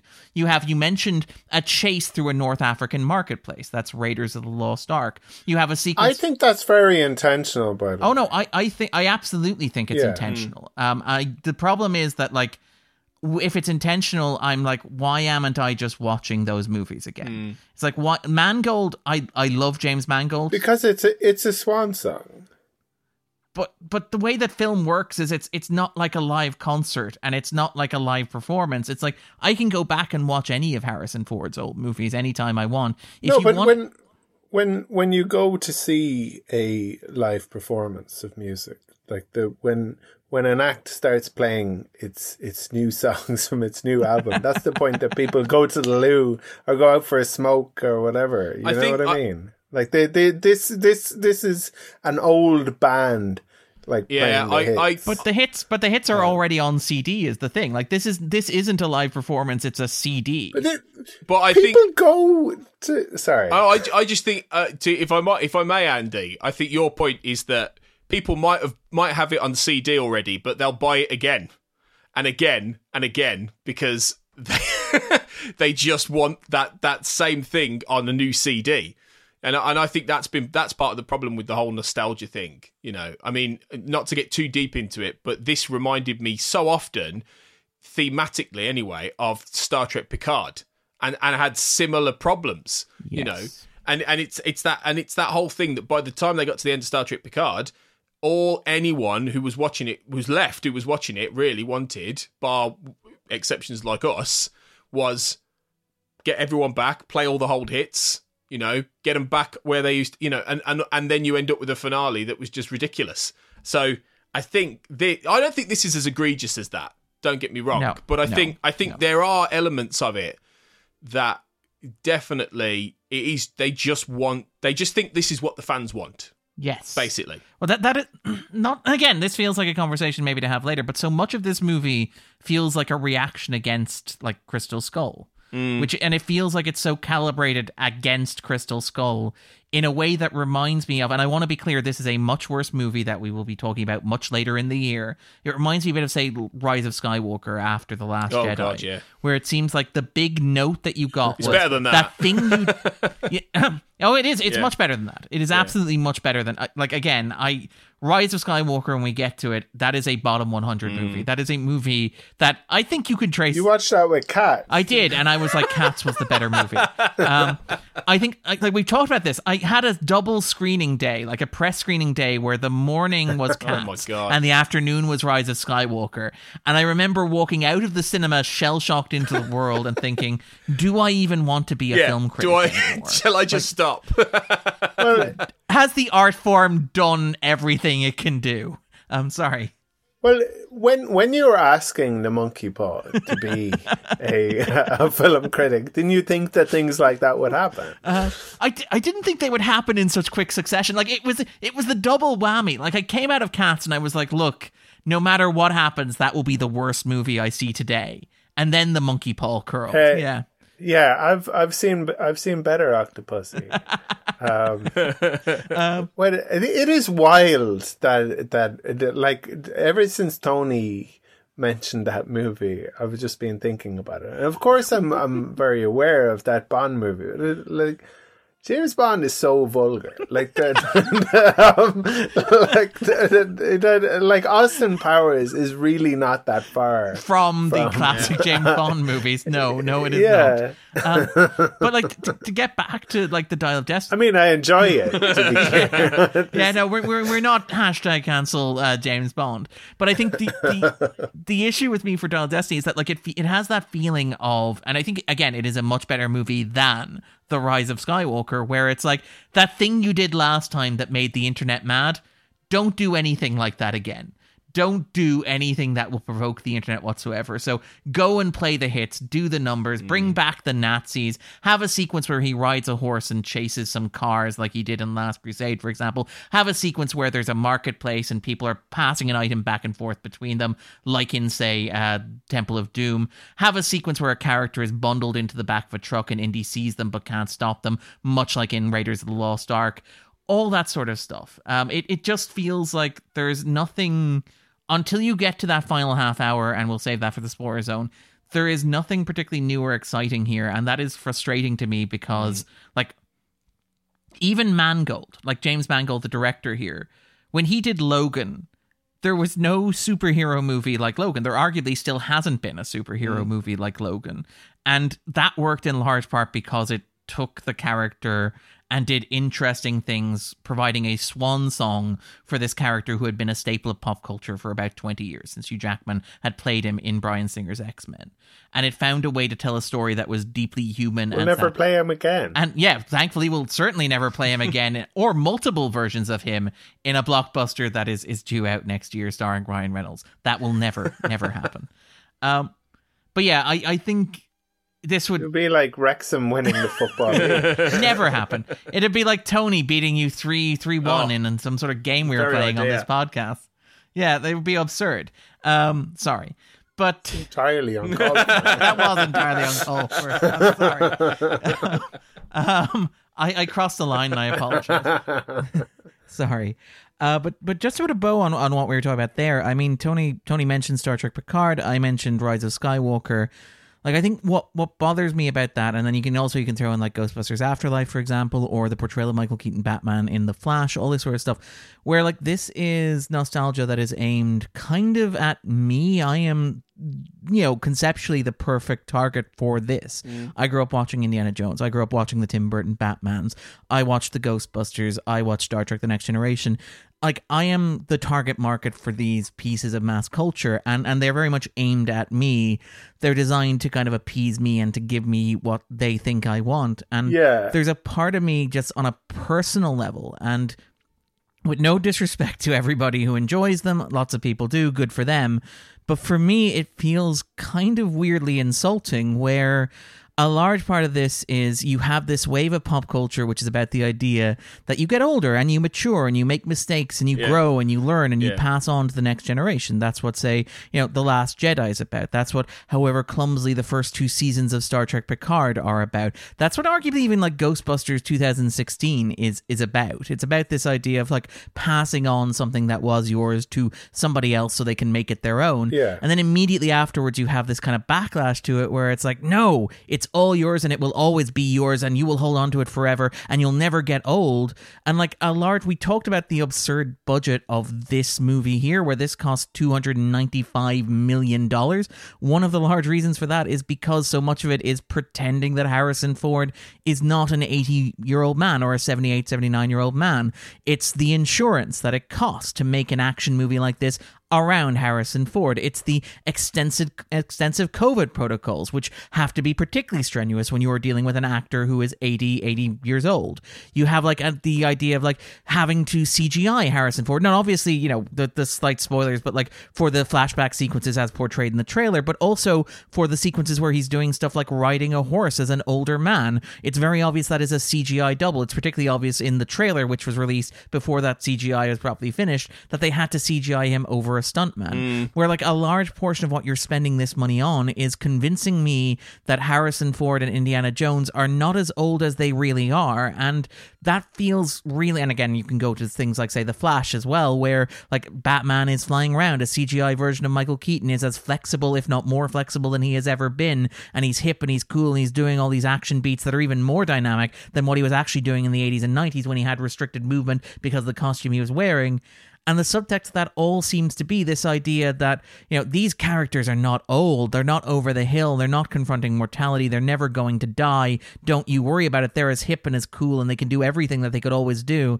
And implicitly, the the message that seems to be directing at me, and, and maybe I'm being overly defensive, man, is the idea of, well, so are you. You are just as hip and young and vital and, right. you know, you're you're still young and exciting and fresh and you haven't changed. You can still be that innocent child who watched Indiana Jones all those years ago, who had big divorce energy watching Temple of Doom. And it's like, I, I'm not. And I, I, I don't want to be. I mean, I, I like that part of me. I acknowledge that part of me. I still feed that part of me when I go back and I rewatch Temple of Doom. But I, I don't need to be treated like a child. I don't need you to treat yeah. me like I'm a seven-year-old being awed at the majesty of what I'm seeing. Yeah. I'm quite happy to accept that I'm older, that there are younger people behind me, that there are people who will get to inherit this, that I, you know, I'm confronting my mortality in a certain sense. I am comfortable with that. And the fact that you, you are so delicate about that, that you have to tiptoe around that because you assume that I'm going to throw some sort of online hasty fit or tantrum right. at the prospect of acknowledging the fact that, you know, Indy is older and therefore I am older as well. That just, it, it that is what doesn't sit with me about those movies. Just on an intensely personal uh, level. Uh, sorry, that was a bit, a bit of a ramble, a bit of a rant. All right, Tony, would you recommend Indiana Jones and the Dial of Destiny? If listeners have not seen it already, should they go to a cinema and see it on as big a screen as possible? Yes, actually. No, I, I actually would. Like, having said all this, absolutely. Be- for for one thing, because I I know I, I am di- I am sad, much as all the context we've given, I am sad that it's not doing particularly well at the box office. That's the number one thing. And number two, it, it ultimately, even even a, I wouldn't go as far as bad, 'cause I don't think it's a bad movie, but even a no, no, it's not an bad. Average Indiana Jones movie, give me that any day over a lot of the superhero stuff, most of the Fast and Furious films, all that kind of thing. You know, absolutely. And it is well worth seeing on a big on, on a big screen, even though I have my issues with some of the way it's made. Despite all this, we'll get to that. Uh, yeah, absolutely, absolutely. Go and see it and form your own judgment. And Andrew, yeah, I would, I would recommend that people go see it. I thought um, it was like I, I don't really want to spoil anything, but I, but I think we we've said like a number of times that it is a swan song, and um, it's been openly sold as the final time that Harrison Ford will play the role. Yeah. And I think it ought to be. I mean, I, I knew next to nothing about this movie, but I did not know that.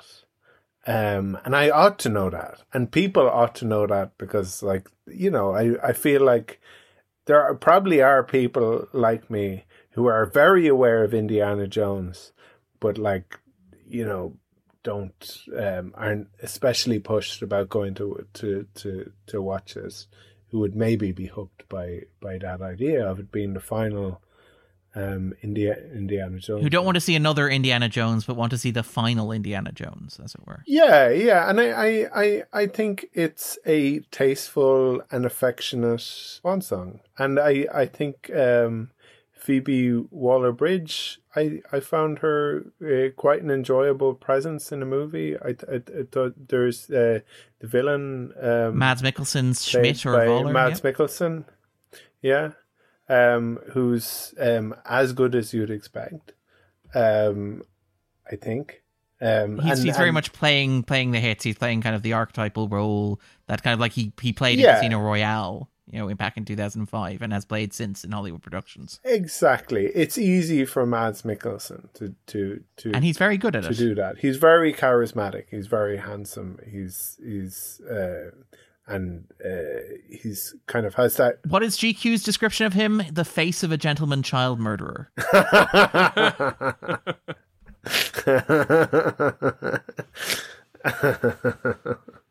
Sorry. Yes. Yeah. Yeah.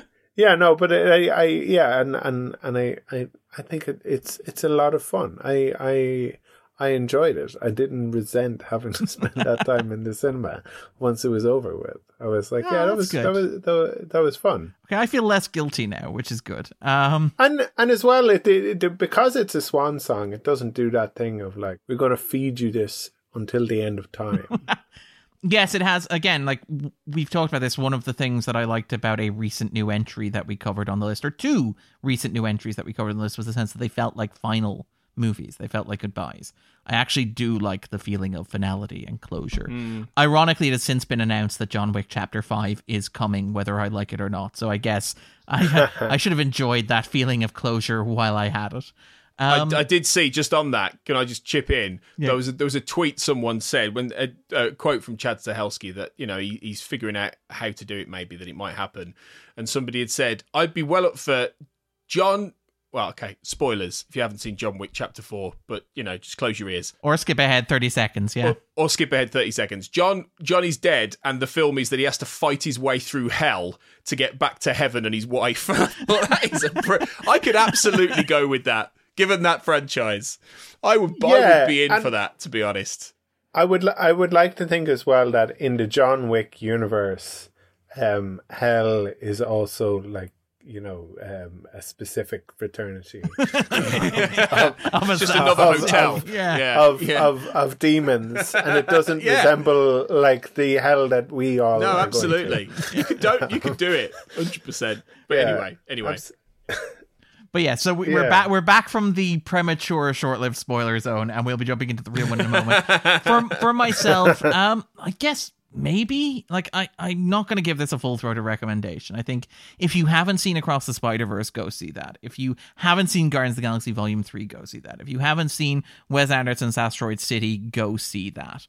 Um, if you're buying time to wait until you go and see Mission Impossible: Dead Reckoning Part One, maybe go see this. This is it's it's it's fine. It's large scale production starring a movie star from a director who knows how to make a movie. Um, it is coherent in a way that many modern blockbusters, we mentioned Fast X, Transformers, um, and like The Flash, simply are not. Um, so yeah, if if if if it sounds like something you'd be interested in, go give it a go. I'm not gonna push it that hard because I I really. I didn't come out of this movie feeling that much about it, which is quite surprising given the affection I have both for, you know, Indiana Jones as a franchise and property, and also Harrison Ford as an actor. Um, but yeah, I mean, why not? And on that ringing endorsement, we'll segue neatly into the spoiler zone.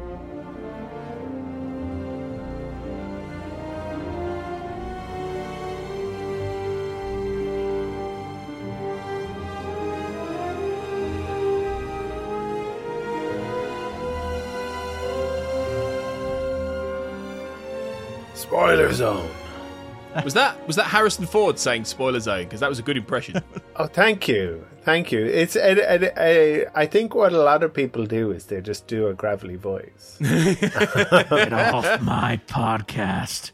Um, so, I didn't kill my wife. Yeah, just I don't care. Um, but um, I see. Fantastic line in the movie. He, get, he gets some good. He does get some good lines in this. There's there's there's there's a good line where um, uh, I think uh, Mads Mikkelsen's character yeah, Paul, says, um, um, "Fasten your seatbelt, Doctor Jones. Expect some turbulence." Yeah, that's good. And then, he, but he also says, "You should have stayed in New York." And he says, "You should have. You shouldn't have gone into Poland or something like that." Yeah. It's really good. Don't try to be some funny, Fowler. You're German. Yeah. Um. Yeah. And when he says at the end as well, when he says... He's just giving him ideas, though. That is very fair. Voller sits down and makes a note. Jürgen Voller takes out his notebook and is like, yes, prob- probably don't go to Poland. um, item number five, yes. I'm sorry. I also love his um, uh, his glee when Voller makes his mistake just towards the end and he says... You got the wrong coordinates. it's, it's great. It's because he's so happy about it, and he ha, he delivers some of these lines very well, actually. I mean, like that is the kind of thing where it's like, if you're asking me to justify three hundred million dollars spent on this movie, the best case I can make is that it looks like it made Harrison Ford happy, and Harrison Ford seems like a man it is very hard to make happy. So good for you. Like, that's yeah. kind oh, of, it, yeah. Just give him a split. Like, I, I feel like he's he's a man who's, like, loves his wife, loves marijuana, loves doesn't planes. care for movies, but it will, it, sorry, no, no, no. I, I'm, I, it, it, it feels like he enjoys some movies more than others. That's I it. think we need, I think we need Andy in the Hollywood pitching rooms. So instead of, there's two roads. Shall we spend three hundred million dollars on a new Indiana Jones movie? And Andy's like, just give us a spliff. yeah. Much How cheaper. About make a stoner comedy with, with, with, Rogen, with Harrison yeah. Ford. Yeah, I'd watch yeah. that. To be, to be fair, given how good he is in Shrinking, I yes. think he could pull off a, uh, a stoner comedy at this point, definitely. Uh, like, okay, so Tony... I'm oh, sorry. Grumpy stoner, though. yeah, yeah, yeah. Maybe he's grumpy because he doesn't have his, his sweet, sweet sensimalia. That's your yeah. character arc. Um, yeah. So, Tony, eventually we got here. What is Indiana Jones and the Dial of Destiny about for you? Well, it, it's it's naturally about aging, isn't it? It's about the passage of time. It is about... A a man at the towards the end of his career and to some extent the end of his life, f- facing that period of yeah, point of renewal, you know. And I have to say, it is it is a it's becoming a bit of a worn out trope now. I think this actually The, the sort of great hero who was never really appreciated in his time, the grizzled guy who has to recapture his mojo and and find an element of his youth again. It feels like that that this is starting to be done to death by utilising all of these, you know, great actors, these classic actors. Don't get Patrick me wrong. Stewart in Picard, for example. Patrick Harrison Stewart Ford in, in Star Wars. Uh, Hamill yeah. in Star Wars. You know, Rocky Balboa yeah. in the Creed franchise. All that yeah. sort of stuff. There's loads. There's loads of them. Absolutely. And it feels a little bit like y- y- we're getting towards the point now where there's not many left, really, that you can realistically do this with. Um, but I, I understand I understand where you would come from thematically here. And I and I, I found that to be I found that to be appropriate. And I, I liked that choice in terms of what it meant as a film. And uh, it didn't have the same resonance personally with me as Last Crusade does, which is the film that really, I mean, naturally, because it is the, it is really the softest Indiana Jones film in many ways, and it's the most light Indiana Jones film, I think, but in many in many respects. But that really get gets me every time.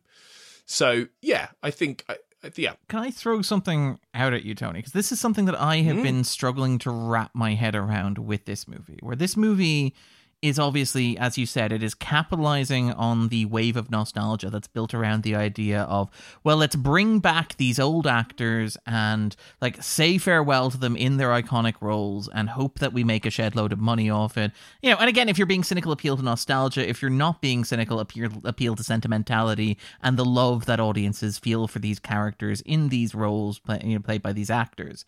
Um, but like, you know, obviously we mentioned like Star Wars is the big one. You have Creed, you have Picard, you have Ghostbusters Afterlife. You've got Michael Keaton in the upcoming, the recent Flash movie, for example, um, all that sort of stuff. And one of the reasons why this is one of those movies where I scratch my head and go, really, is because like Crystal Skull was one of the first of these, where like Crystal Skull arrived in two thousand eight, a year before, say, Leonard Nimoy in Star Trek two thousand nine. And like, it felt like that movie was very far ahead of the curve in being, wouldn't it be cool to bring back this old veteran for one new adventure as an old age pensioner, you know, in which he reckons with the fact that he's grown up, that he's made some mistakes in his life, where he reconciles and tries to make things right. And he, he steps into the role of like a father figure as opposed to being a young man. And Crystal Skull did that in two thousand eight. And it feels strange that fifteen years later, you're basically doing the same thing again with the exact same character and the exact same actor. Like, does any of this... Am I, am I the only person who feels like this is largely redundant because Crystal Skull exists? No, not at all. Absolutely. And you're right to mention, like, Last Crusade, because I think, obviously, at the time, Spielberg and Lucas said that it was a trilogy. They'd always agreed to make three movies, and that closing shot of Indy riding off into the sunset is the perfect place to leave him, which is yeah. one of my big problems with pop culture right now, which is you have all these goodbyes to all these iconic and beloved characters, but you you know watching them that these are just going to be, they're you know, they're going to wait a couple of years, they're going to make another goodbye to those characters, or they're going to rewrite the goodbye that you've already said. You know, obviously, Hugh Jackman is going to appear in Deadpool three, so, you know, it wasn't really goodbye to him in Logan. Yeah. It just, it's hard to invest in yeah. what is actually probably a goodbye to this character when I... two previous goodbyes already exist, whether Last Crusade and, you know, Kingdom of the Crystal Skull. I think the the, the problem with Crystal Skull is it does two things. Is it... hands over the mantle, but then doesn't.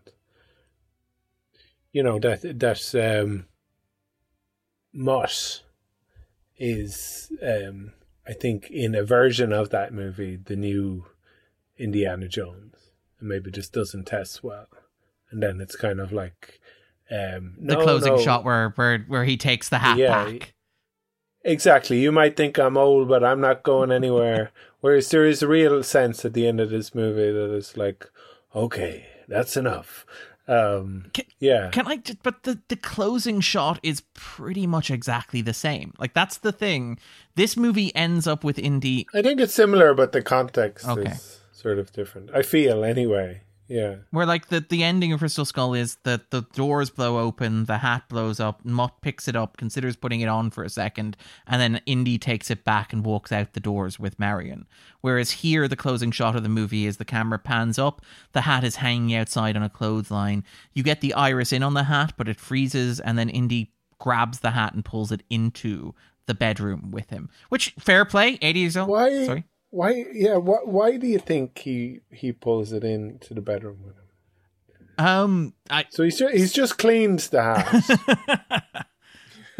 But I. They're they're they're likely um, making love. Yeah, right? And I mean, if you're making love to Indy, you want the full experience. I mean, we didn't see him grab the whip, but we have to assume that. But no, I, I I think symbolically what that scene represents is the same thing. It's like Harrison Ford will never give up the fedora, which yeah. is grand. But yeah, yeah, yeah. Why why not clean it after after the, the sex that session then? Yeah. I mean, to be fair, that is like I love that that's Mangold's response when he's asked about that closing scene about Indy grabbing the hat. It's like the reason he does that is because that's a terrible way to dry a hat. It's just impractical. That's not how you dry a hat. But I, I do I do find it, like, that's the thing where this movie ends with Ford have like. Does he also get the whip? Sorry. But like but like the, the central emotional arc of Crystal Skull is that, like, Indy and Marion from Raiders of the Lost Ark were meant to be together. Indy kind of sabotaged it, blew it up, they separated. And in the end, they come back together and live happily ever after. That is the broad arc of Crystal Skull. That is also the broad arc of Dial of Destiny, except Dial of Destiny reserves Marion's appearance to a cameo in its final scene. Mm. Like the, the version of this movie that Lucas was working on after King of the Crystal Skull had Marion as a full-fledged kind of crow protagonist along with Indy. And, you know, we talked about it with Crystal Skull. One of the big problems with Crystal Skull is there is not enough Marion in there. The movie waits an hour to introduce her, treating her arrival as a big reveal and a big spoiler. And even then, it feels like there's too little Karen Allen in the movie. And Karen Allen herself has said, like, she was disappointed that that idea that Lucas had and pitched her on never came to fruition, and she only ends up in a final scene in this movie. So it's like it, this movie takes a problem with Crystal Skull and somehow, instead of making it less of a problem, makes it more of a problem. I I, I don't know. And it kills Mott. And okay, so so so solving a problem from the Crystal Skull. Well, that, that's like that's good old Vietnam. Yeah, can we? Okay, let's talk about the muttness of it, because this is this is the thing for me where this feels so much like fan service. And what year is this? Yes, yeah, this uh, is nineteen sixty-nine, yeah. Right? The math, the maths doesn't make sense. The maths does not make sense. I believe he dies in, in nineteen sixty-nine in Vietnam. Much does. Or it's maybe sixty-seven at a push, but like, how old would he be then? He would be in his mid-thirties. He's a mid-thirties man who enlisted, went to Vietnam and got killed. The chronology does not make sense. And I know that sounds like nitpicking, but it gets at something. Like, this feels kind of, again, this is the thing where it's an apologetic sequel, mm. where it feels like it's kind of a soft reboot of Crystal Skull, where mm. you have the opening sequence, which is Indy in nineteen forty-five, de-aged by Harrison Ford. We'll talk about that in a moment, right? But it jumps from Indy de-aged nineteen forty-five fighting Nazis to Indy in New York nineteen sixty-nine, which very much communicates subtextually nothing important happened between these two dates. Indy had big adventures. He was in the Second World War. The Second World War ended. Now it's nineteen sixty-nine and he's got a new set of problems to go with. They do not mention Mutt by name over the course of the film. There is a single frame photograph that looks vaguely like Shia LaBeouf, which is visible in one shot in the background of the frame. It's not like the picture of Marion or even the picture of Henry Jones Senior, which appears. Um, they don't show footage of Mutt at any point. He never mentions him by name. He just talks about his son who died. The chronology doesn't make any sense if you assume that it is the same Mutt who appeared in Crystal Skull. Because as we said, who enlists to go to Vietnam at the age of thirty-three or thirty-four? And also a former greaser as well, enlisting, not being conscripted, but enlisting to go to Vietnam.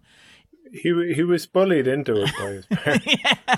But like they encouraged they encouraged him to go. Yeah. It's like you you you. Your generation has a Vietnam, and and you need to go and die. Yeah. Um, but like, but he, well, yeah, that that that he didn't get drafted. But it, but it does it does feel a little bit like the sequels. Like, don't worry, forget about Crystal Skull, and that mm. for me, creates a problem when this movie essentially does Poochie died on the way back to his home planet with the character of Mutt, yeah. who nobody liked, and then tries, like, the audacity of doing Poochie died on the way back to his home planet and making that the central emotional arc, where it's like, you hated Poochie, we killed him off screen in Vietnam, we're not even going to mention his name, think, but it's going to be central to the character's emotional arc that he that we killed him off to appease fans. That's the bit I can't square with. Does it work in spite of that? That's what I'm wondering. That's It doesn't work for well, me, but does it work for you guys? Well, n- not really. And uh, it just feels indicative of the fact that this film feels made up of a lot of half-formed ideas, really. And I think, you know, it, it, they wanted to explore indie in this this space at the end of the sixties, the, you know, where he's he's hearing his neighbours blasting out Magical Mystery Tour, and he's in a completely, you know, it's a fish out of water scenario. He's in a completely different world than you might expect. He, you know, it wanted to ex- have the, the moon landings happening in the background and this kind of thing.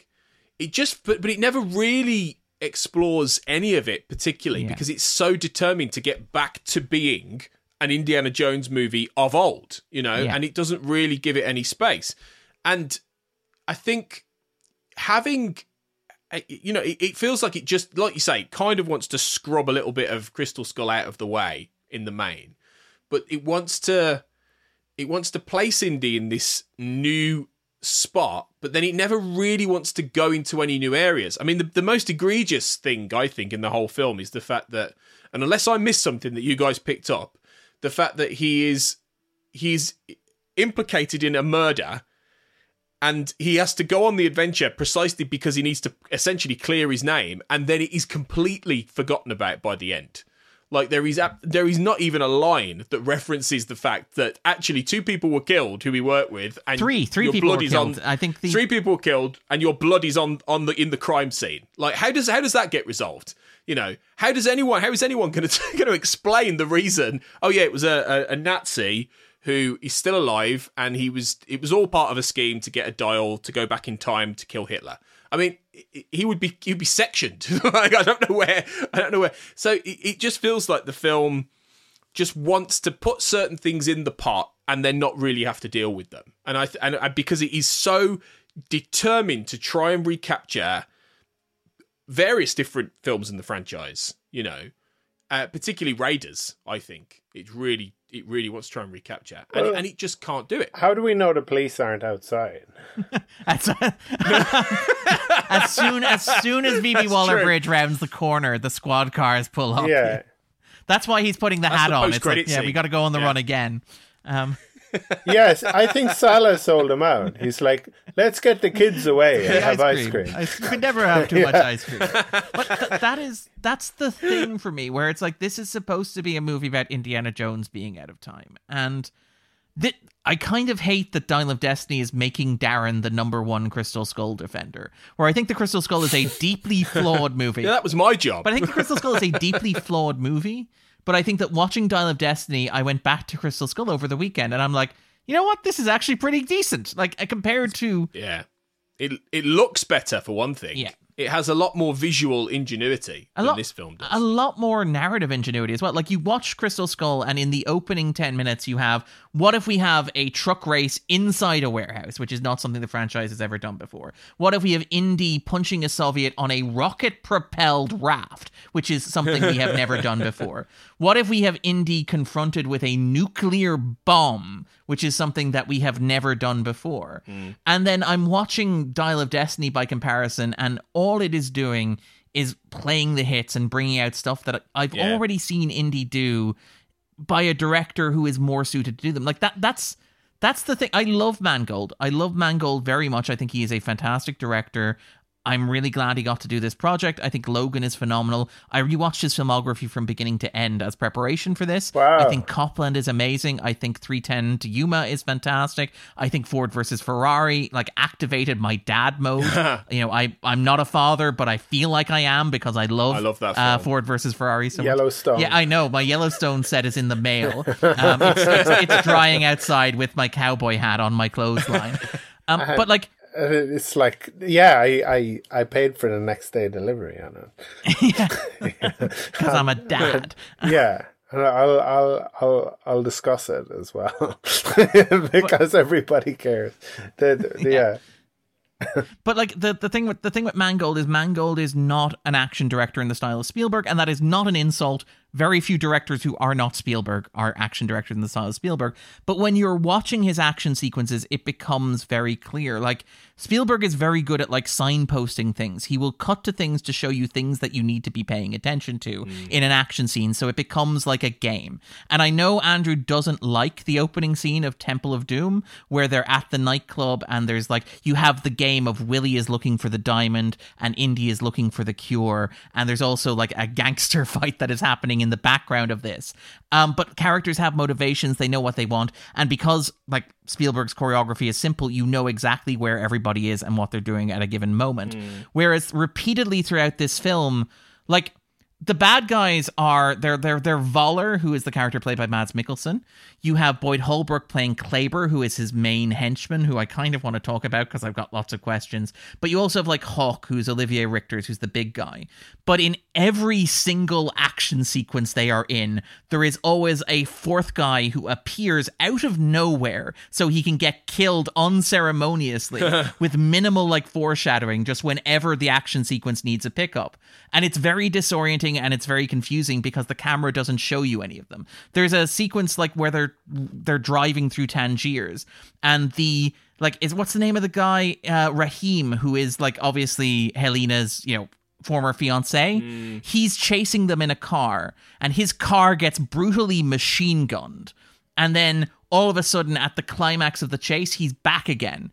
It seems like he survived. He's the only person in the car at that moment in time, but you don't see it, and it's very disorienting. There's a there's a moment later on where, like, uh, what's his name? Kleber, like, handcuffs Teddy to Hawk, and he, he seems to put the keys away in his own pocket. But later on in the scene, Teddy takes the keys out of the back of Hawk's pocket. And it, again, it's very confusing. Similarly, like, there's there's moments where they cross a bridge, and the camera pays a great deal of attention to the bridge they cross. Basically, Hawk breaks the bridge, falls underwater, and drowns. But later on, when, like, Voller is escaping the cave, he runs over the same bridge. There's this weird lack of kind of continuity editing, which is, is very disorienting when you're watching a movie that is mainly action sequences. Because, as Tony mentioned, this is a movie that is primarily built around chase sequences, but it doesn't have the same, like, level of spatial awareness as Spielberg's chase sequences in the earlier Indiana Jones movies. So I find myself, like, constantly trying to figure out where characters are in relationship to one another. Mm. And, like, even the plotting of this movie, like, characters continuously bring up things that have no bearing on the plot whatsoever. There's no eco- no economy of, like, dialogue or exposition here. Take, for example, the diving sequence where, like, Antonio Banderas is Ronaldo, who, like, shows up and is promptly killed off. Oh. He's so wasted in this film, like he, Banderas. He is, he, it's tragic. He is, but I'm like, sure he was delighted to be a part of it. Oh, to be there. He yeah, was absolutely. like, what? Well, yeah, whatever yeah. the role is, I'm. Yeah, uh, yeah. I'm there. Yeah. And obviously, like, he'd worked with Mangold and Steven Spielberg um, on, like, The Mask of Zorro and stuff like that, so he was thrilled to be invited. Mm. But, like, he has the bit where he's like, um, "Okay, so just so we're clear, two things to remember when we go down underwater. First of all, don't cross the ropes. Second of all, you can only be down there for three minutes. And I'm watching that and I'm going, okay, the game here is that at some point the ropes are going to get tangled, or Harrison for Indy's going to have to stay down for longer than three minutes, and it just never comes up again. Or the bit at the climax where, you know, Voller is, like, driving towards the rift, right? And Indy's like, oh, you forgot about continental drift, because obviously Archimedes couldn't have known about continental drift. You're making a mistake, Voller. And there's this whole big dramatic kind of panic over it. But then it turns out to be completely irrelevant because the dial was always a false deck, a trick deck. It always forced the cards, uh, as the metaphor of the magic trick goes earlier on. So it always led back to the siege of Syracuse. So obviously, Archimedes somehow did know about continental drift, which is why would you spend three minutes leading up to that yelling about not knowing continental drift? Like, you're you're watching that and you're thinking, okay, so they're going to go back in time, they're going to end up with dinosaurs or something, or they're going to end up in the Napoleonic he, Wars. Like, he lives sorry. on a volcanic island. in, in in in like in Sicily. He he he knows about volcanoes, and he knows about the, the the way that um uh, that that that Earth moves, like based on like fault lines and things. I guess I don't know. Yeah, but yeah, it is strange that they bring that up, and it has no bearing whatsoever. Like. I don't know. I like that, that. It's little things. It's like it's been rewritten or reshot or something. Yes, continuously. Like but there's again, like this is a fifty movie... million dollars of like you know continental drift and um, uh, uh, whatchamacallit, um, uh, uh, never joined the streams. Ropes and yeah, yeah. here's here's a question: do we think that the film might have been better off actually going back to the Second World War? In terms of the actual time travel and going and going maybe more to a situation where Indy has to stop Voller killing Hitler or some iteration of that and almost bookending the, the the the sequence at the beginning and and having and having an older Indy not necessarily come face to face with himself. I'm not necessarily suggesting that, but an older Indy at the in the time of his life where he was at his prime, that youthful prime of his, and he has to go back and do the one thing that everyone in, in an ideal world would want to do, kill the man who, you know, was behind the war. I don't know. I feel like the problem is there's not... The the, the personal stakes are are off, yeah. You know. It, it, I, or I, or have it have it be that he goes back in time and there he, he has some sort of, of contact with people he's close to, a younger Henry, a, a mutt again, or something, something to actually tether to...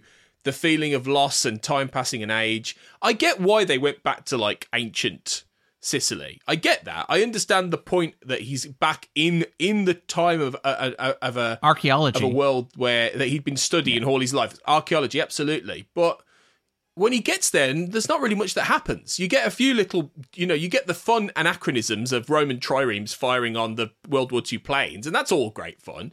But when he gets there, there isn't there isn't anything close to that sort of really emotive power when he meets the Grail Knight, for instance. When he meets Archimedes, it's just a bloke, you know. It doesn't really connect. It's the thing with the watch as well, which feels, again, this feels like a movie that went through copious amounts of reshoots where they had like five different endings. Yeah. Now, to be clear, Mangold has insisted there were no test screenings of this movie, that it was all under control, that everything was as it was meant to be. Ford and I believe John Williams have both come and said we were doing reshoots up until December twenty twenty-two. Um, so there is some back and forth about how much the movie may or may not have changed. Mm. But things like, say, the discovery of the watch, right? The watch on the corpse um, in like with the dial. Where, like, the movie has spent so much time drawing your attention to the clock. You, it opens with the sound of the ticking clock. There's a moment where they're in Tangiers and Teddy steals the watch from Indy, which is his father's watch, right? Which cements to you that Indy would never give away the watch under any circumstances. It does feel like that is building to some sort of reveal where Indy goes back in time and becomes Archimedes and is buried with his father's watch. But then instead you get like a weird insert here where instead it's Voller's watch for some reason.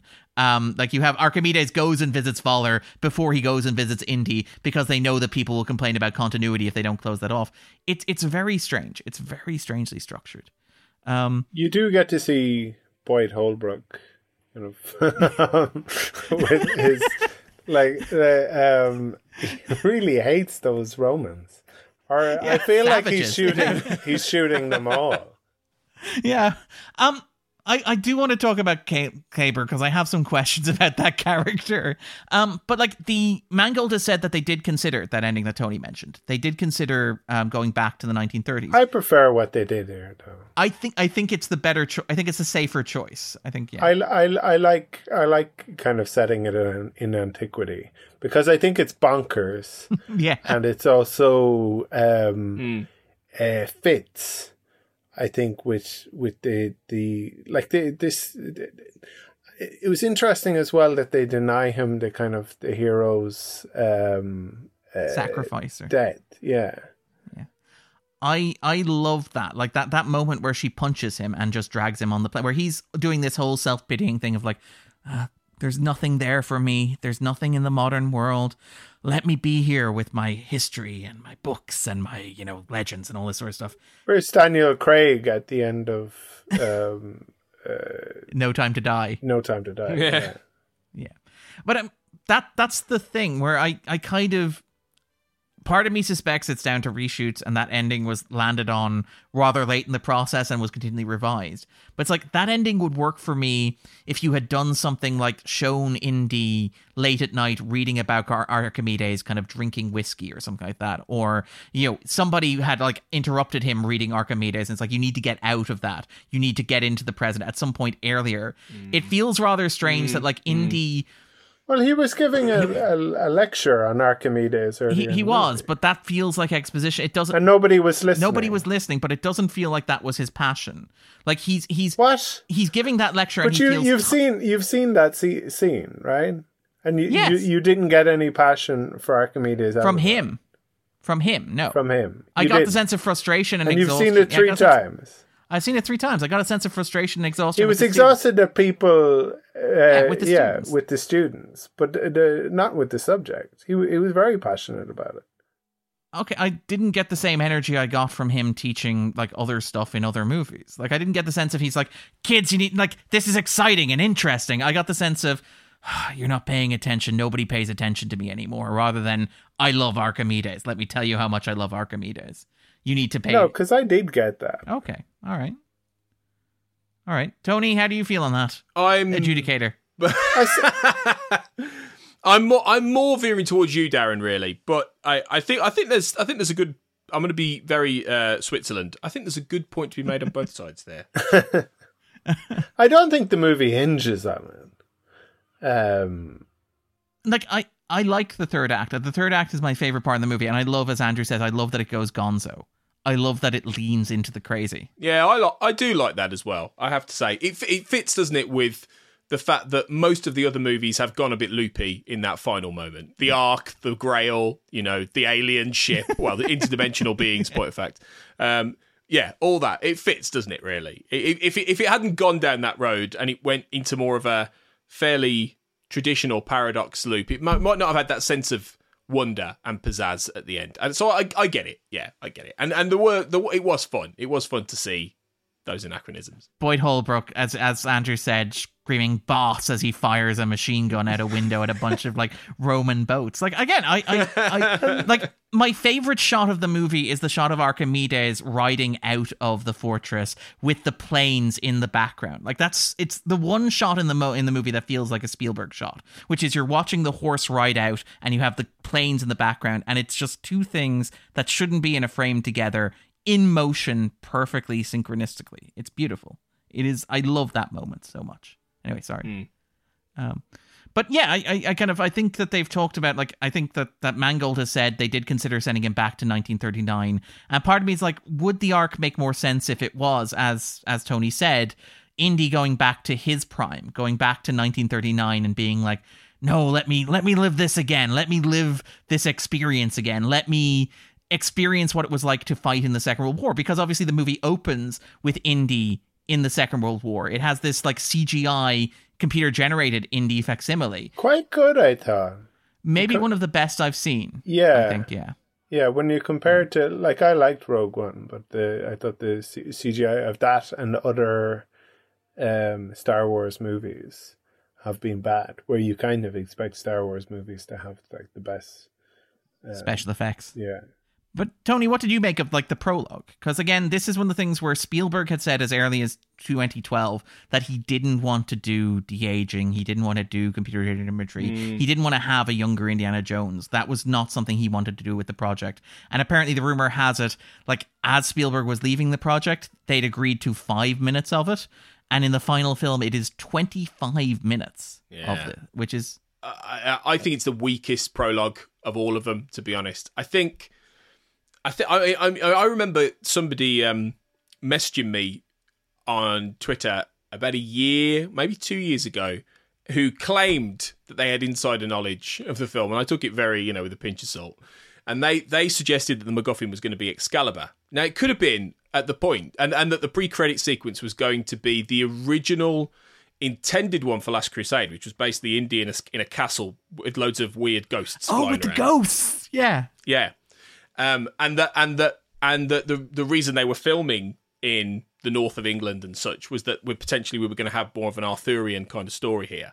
Now, obviously, that didn't come to pass. Whether or not that was part of the plan, uh, so well, maybe whether or not Spielberg would have gone down that road, who knows? Because I know that they, they were. Yeah, I, I mean, we talked about that when we talked about Last Crusade, how like Lucas had a lot of crazy ideas for that movie, and Spielberg, coming off like Temple of Doom, was like, no, no, no, no, no, George, we're going to moderate your ideas. Mm-hmm. So I can absolutely believe that Lucas was like, yeah, no, no, no, that would be what I would want to do. And I, I do think that there's there's kind of something interesting in, after Crystal Skull comes out, Lucas like talks about what he wants to do for the, you know, next movie in the franchise. He's like, I know exactly what the MacGuffin's going to be. And there's a quote, I think, to either Total Film or Empire where he's like, look, you got to be very careful when you pick an Indiana Jones MacGuffin.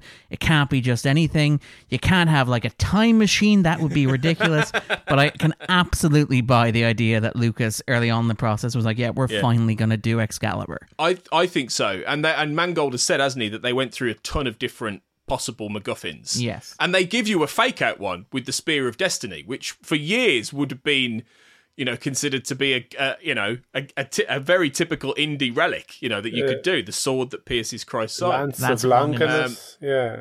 I, the Lance of Longinus, yeah. I liked the first ten minutes because it, it, it did what they didn't do in The Temple of Doom, in the sense that the movie starts with the ticking of a clock. And you know straight away, okay, this is a movie about time. And then it's like, here is the um, hero, here is the villain, and this is the thing that they're fighting over. This, this um, uh, that will guide the arc of the rest of the movie. Dial of Archimedes, yeah, exactly. Mm. Yeah, I, I mean that that is there, that is there. Don't get me wrong.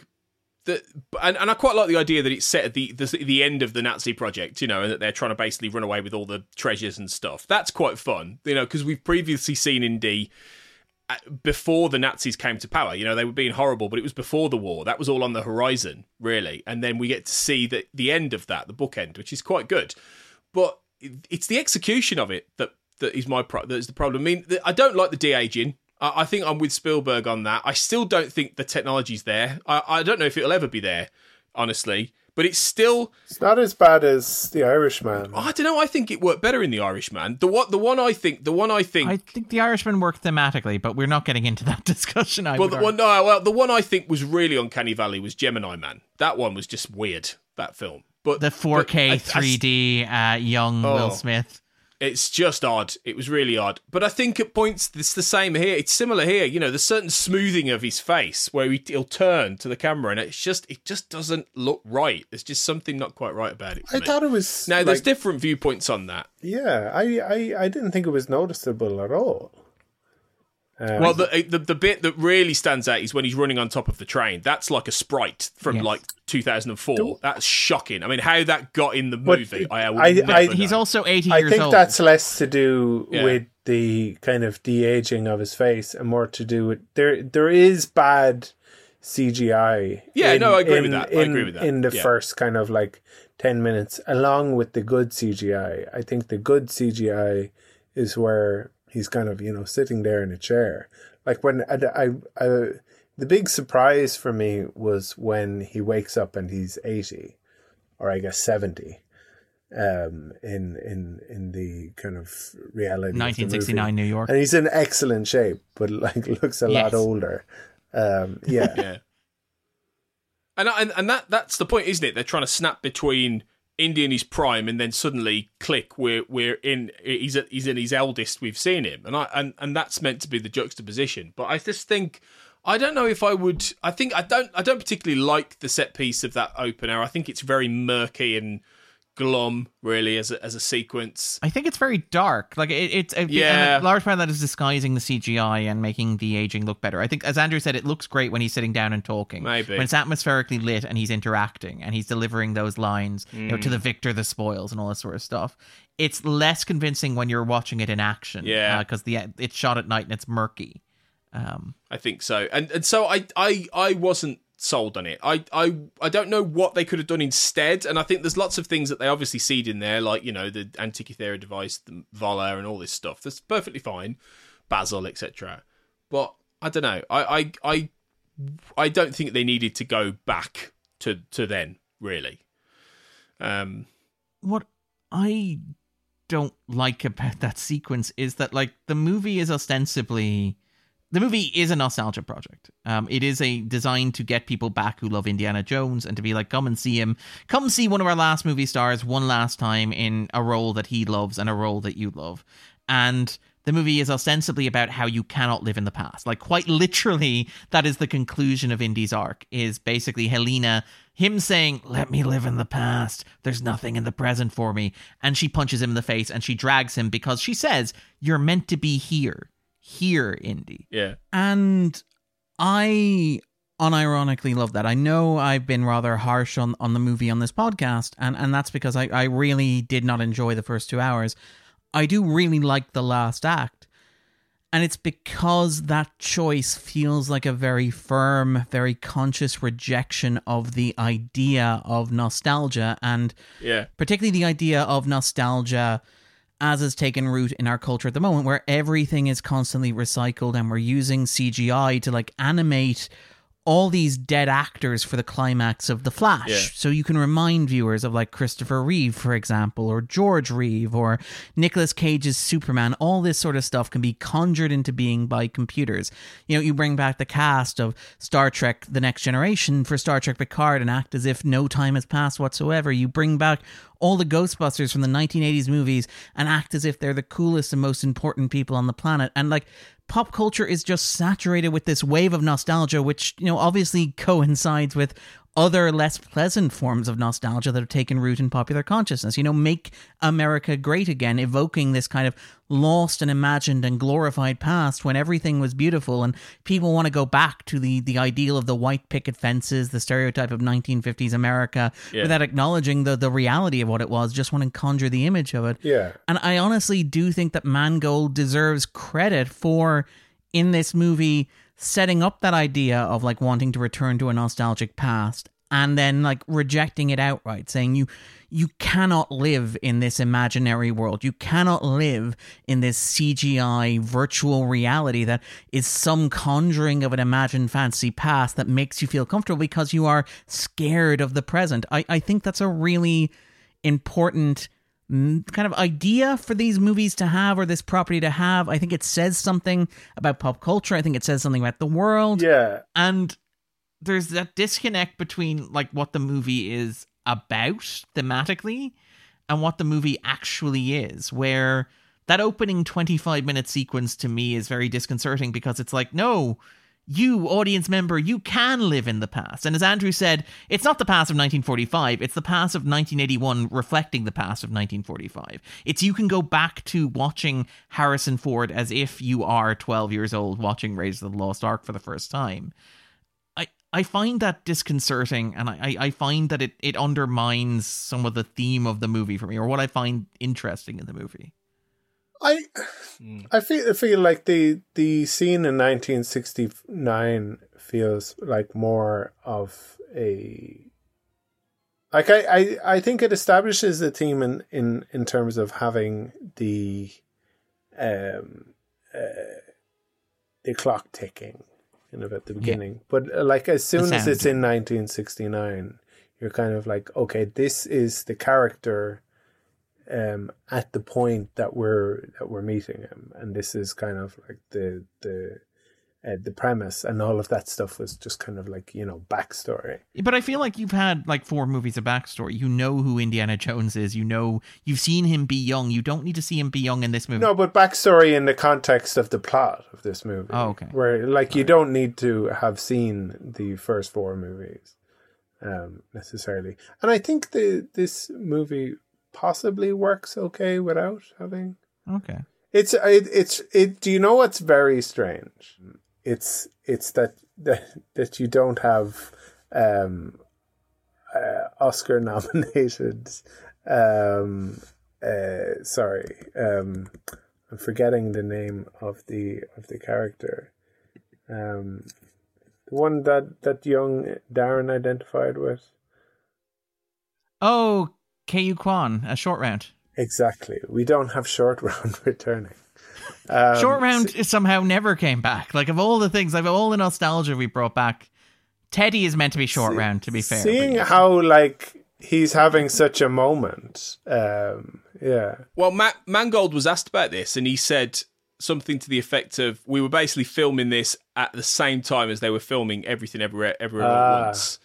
And, yeah. and so at this point, he wasn't that guy. You know, yeah. he wasn't back in the... Had had that all happened a bit earlier, I think you would absolutely have seen Shorty in this. one hundred percent. I think they would. Even if it was a cameo, I think they would have done it. Yeah. Definitely. I mean, I think we said with Kingdom of the Crystal Skull, like, the solution to ki- the problem solving with Kingdom of the Crystal Skull is to make Mutt short round, and that movie instantly gains a star. Mm. Just lo- and I don't think that's a nostalgia thing. I think it's more that Ke-Huy Quan is just a more charming performer than Shia LaBeouf. Mm. Um, mm. But like, and they try and give him another short round, don't they? In this, or they Teddy. certainly give try and give Helena one, mm. and it's just he's just not he's just not half as interesting or entertaining. I like really. Teddy. I was quite surprised he kept tagging along. He was okay. But he just kept. I was like, is he is he sticking with them then? Oh, okay, fine, all right. I mean, it's not like with Shorty, you just can't imagine Temple of Doom without him in it.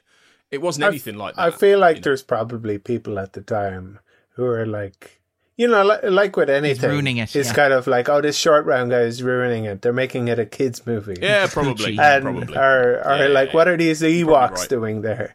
Um, yeah. This is meant to be a serious true, drama for true. adults. Yeah. Um, But like, yeah, that is that's the thing for me, where this is kind of a movie that feels like it's talking out both sides of its face, where it's trying to have its cake, where it's it's a movie about how you can't live in the past and how nostalgia, you know, is ultimately suffocating, and how you need to engage with the present around you, which is a great theme and a very interesting theme to work into a movie that is ostensibly a nostalgia bomb. But it also feels like the movie works too hard to give you that nostalgia and to like yeah. surround yeah. you with it and to like play all of the hits. Like, again, Teddy is short round. Mm. He's that precocious young sidekick who is, he's less a character of himself than he is a reminder of a character that you saw in an earlier Indiana Jones movie. He's even introduced driving like one of those small cars, much mm. like Short Round was introduced driving that car in um in sort of Temple of Doom. And and they want Helena essentially to be Marion, don't they? Really, like a di- like not not like with the romantic interest of Indy, but like they want her to be that same kind of sassy, you know, Howard Hawksian kind of, you know, broad, if you like, um, just with that sixties, you know, shot of mercurial, you know, na- nature, and and it, it, it, it just feels like they're just trying to repeat some of these character tropes. Did people agree that she was good? I, I thought Phoebe Waller-Bridge was excellent. In, in in places, in places, I don't think she's a leading action star at all. Uh, I think I don't think the film wants her to be. Like I I think my maybe problem not. With I thought she was comfortable. No, oh I, I think she I had good rapport with Harrison Ford. I don't think she think, felt definitely. out of place. Um, which I which I wasn't expecting. I, w- I was thinking that it would it would be mm. bizarre to like uh, as much as I like her, but to see Fleabag in um an Indiana Jones movie, and to be doing as much kind of like action and chasing around and uh, stunts, and to things. Have as large a role as she does. Yeah, yeah. I I think for me the problem with that character, and it's a problem with the character, it's not a problem with Waller-Bridge. I think Waller-Bridge, I think like Mangold, Waller-Bridge understands the assignment and does everything that is asked of her very, very well. This again feels like one of those overcorrections from Kingdom of the Crystal Skull, where Kingdom of the Crystal Skull kind of very forcefully goes, ah, maybe there's another generation of Indiana Jones character. Maybe Mutt can take over the mantle. Um, and I feel like Dial of Destiny is very careful to make it clear to everybody watching that Helena will never be replacing. Don't worry, she is a secondary lead here. She is not replacing Indiana Jones. She is a supporting character in this narrative, even though she's also the character who kind of incites the plot and the character who drives the action. She's still secondary. She, she's found family as well, which I think is, yeah, is a, kind of what this and every other movie is about. Ever is about. But but again, that, that, that feels like yeah. the course correction from um, from Crystal Skull, where Mutt isn't found family. Mutt is family. Yeah. But it's that thing where it makes, having a kid makes a character seem old. And we talked, like, in pop culture, it's the way that it works where, like, Superman having kids makes him old, so they, they reboot and erase them. Spider-Man having a daughter makes him seem old, so they erase her from continuity. Spider-Man being married makes him seem old and unrelatable to readers. Uh, ironically, readers who are now older than him and married with, and want the fantasy of being footloose and fancy. With this ring, I D web. And well done, Andrew. Well done. That's very good. Yeah. Isn't um, that an actual cell? That is an actual. Yeah. That is an actual title of a comic book. Yes. Um, but like it, it really does feel like this. Like that's the thing where Crystal Skull kind of like blundered Godzilla style, like Godzilla style through Model Tokyo. Um, through these big themes and ideas of like what it is for Indiana Jones to get old, what it is to have a life of regret, what it is to come face to face with a woman who you abandoned and broke her heart and to deal with the consequences of that, what it is to deal with a child that you abandoned and never raised and therefore face responsibility for. Dial of Destiny does all of those things, but much gentler and much less threateningly and much more carefully attuned to the idea that doing it might upset fans. So Helena Shaw isn't his actual daughter. She's his goddaughter. So mm. him not being there for her isn't really a failing. Like, as much as she might go, if only there were somebody specifically anointed for the task, what is a godfather anyway? That's not what a godfather's role is. So it doesn't seem like a failure that he abandoned her. Marion only appears in the movie in the final couple of minutes. So you don't have that rat-tat-tat back and forth of, well, look, you abandoned me and you left me an unmarried mother with this child that I had to raise by myself. Thank you. Like, it does feel like Dial of Destiny is doing all the same things that Crystal Skull did, but just gentler and less threateningly, and to me, less interestingly. I don't know. Mm. I don't know. Mm. Yeah. Oh, yeah. Maybe I'm just being grumpy. No, no, no, no. Well, I, I don't know. And this is the thing, though. I mean, I, I really think films like this need to settle with us. And I think we need to, and you've seen it a few times, Darren, obviously. So, you know, you'll have more of an insight in some ways to a lot of the beats than I do, having seen it once. But I still think passage of time really makes a difference, particularly yeah. with pop culture movies like this. You know, look look at how how we feel a little bit more about Crystal Skull now. Mm. I know, not, I'm not saying I'm not saying everyone loves it, because that's not true. But there's definitely, the view, viewpoint has shifted. You know, the the way films are made is not the same as they were made even in two thousand eight now. And we're now, we're able to see that film through a slightly different prism. Yeah. There's every possibility it'll be exactly the same with Dial of Destiny, that in ten, fifteen years, we might look at this and go, actually, that works. I, that works quite well. That's an interesting thing, you know? I'd agree with that. I, I think, like, more people will probably go back and watch this or even Kingdom of the Crystal Skull than, say, twenty fourteen's RoboCop. Obligatory RoboCop reference. RoboCop. Yeah. Well played, Andrew. Well played. I was not expecting yeah. it. I admire it. I no. respect it. Um, I, I, I think, I think there is Reboots something. Reboots are tough. About this. They are tough. We talked about this with uh, Crystal Skull, where there is this interesting generational divide. Like, people who watched the original Indiana Jones trilogy and then watched Crystal Skull tended to hate Crystal Skull, whereas people who came to there being four Indiana Jones movies and watching them in one block as a singular object tend to be more comfortable with Crystal Skull than the people who had already internalized what the idea of an Indiana Jones movie was. And maybe it will be the same for this. Can I... Can I ask, okay, so Tony and Andrew, just want to throw this one to you guys. People talk about, like, the idea of Indiana Jones as being Harrison Ford and the idea that it will always be Harrison Ford. And, like, Harrison Ford in interviews has been like, you know, when I'm gone, Indy's gone. That's it. That's the end of the line. I f- feel like they should give it to Alden Ehrenreich. Just to balance it out. Um, just, I like but, him. Um, And and Kathleen Kennedy's I been... think that would be hilarious. Can you imagine the internet's reaction to that? But, like, we... I think, generally speaking, there is at least a passive acceptance of that. I think, like, maybe there will be an Indiana Jones reboot in when Harrison Ford dies. Maybe we'll we'll do Chris Pratt is, is Idaho Smith or something like that. Some sort of version of it. But, like, I find it weird that we're like, okay, Harrison Ford is Indiana Jones. He owns the character. But we're all...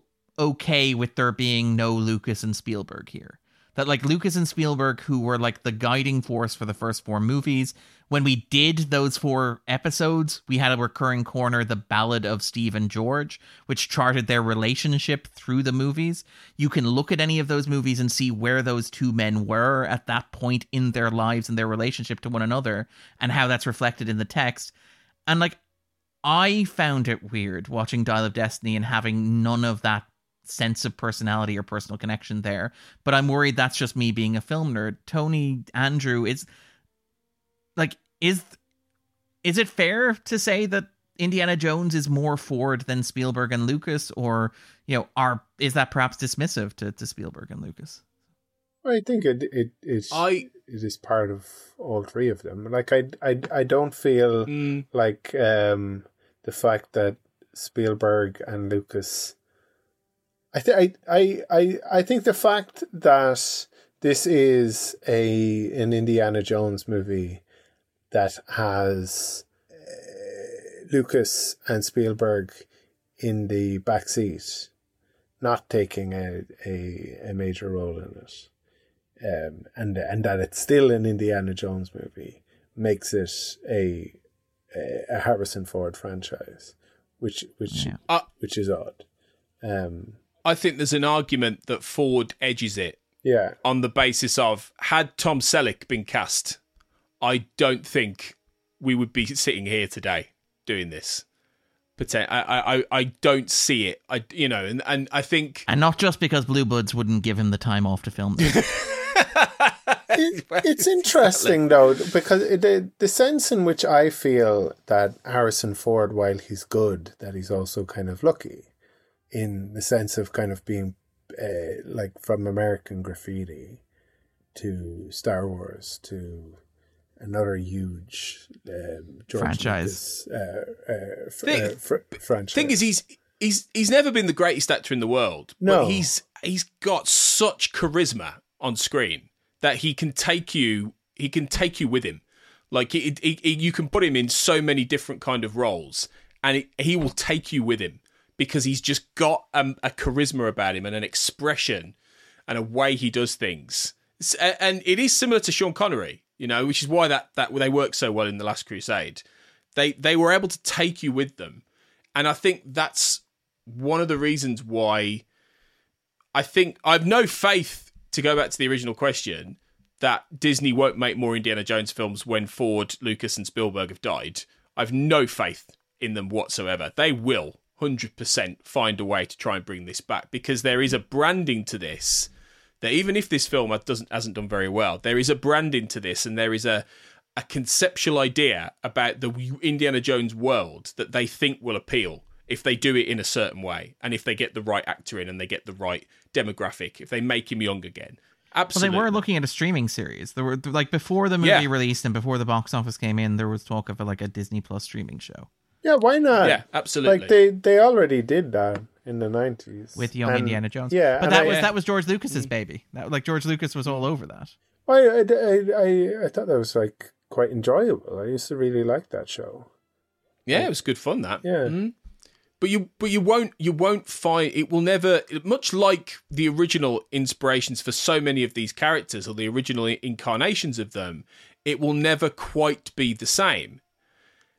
It, you know, Connery as Bond is a good example. It will never quite be the same performance, but I definitely don't think it ends with Harrison Ford, Spielberg, and Lucas, however much they might wish that's the case. But I think I don't see that happening. And and the difference, obviously, between Indiana Jones and James Bond, or even Batman, or any Spider-Man, or any number of roles that have been recast, is that like those are all based on existing intellectual property. The Bond, you know, are based on the Ian Fleming books. Spider-Man and Batman are comic book characters, et cetera. Indiana Jones is a pastiche of like things that interested like Spielberg and Lucas. It's mm. Alan mm. Quatermain. It's those classic nineteen thirties and nineteen forties adventure serials, kind of synthesized into something that like fascinates these two extremely nerdy film directors from the nineteen seventies, and like.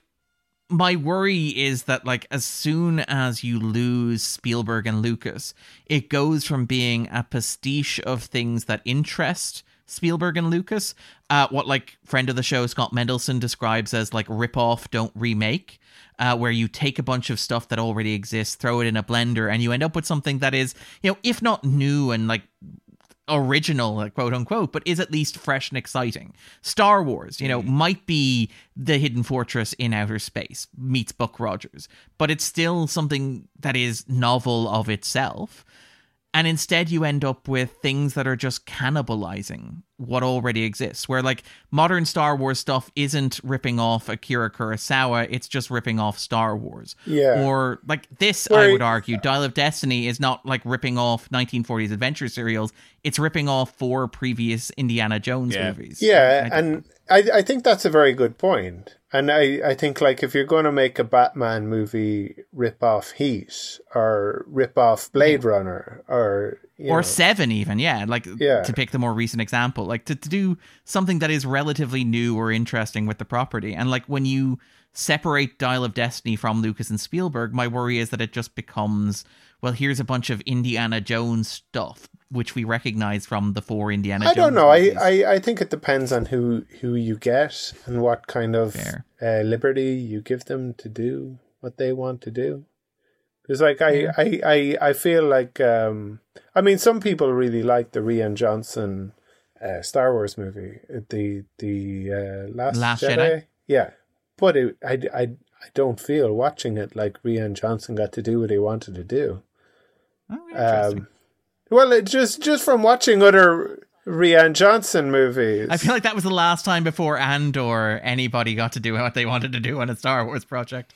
No, just from sorry. watching his other movies and thinking kind of like it just doesn't feel like like and you, you compare like um say Brick to um Poker Knives Face, Out uh, or yeah. Knives Out, and it's the sense in which it's the same kind of Um, person behind him, and uh, that same sort of like uh, creativity sensibility and somebody doing worldview, yeah. yeah something that they enjoy um, versus kind of, you know, being given like a very big gig and and just being okay. kind of told what to do with it. Um, uh, yeah, like I I, I I would disagree with that, but we do not have time to go into. No, it. I know you like that movie more. It ju- it just doesn't feel like a Rian Johnson movie. In in in like not in the way that say, um, the Brothers Bloom or like maybe the Batman felt like more of a Matt Reeves movie or I don't know, or the the Batman movies are kind of Christopher Nolan movies.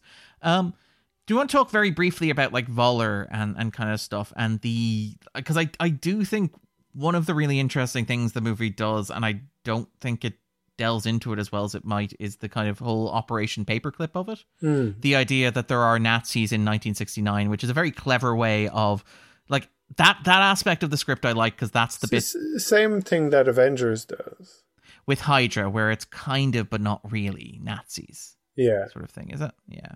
Um, I mean, Red Skull is, is, is Voller. Yeah.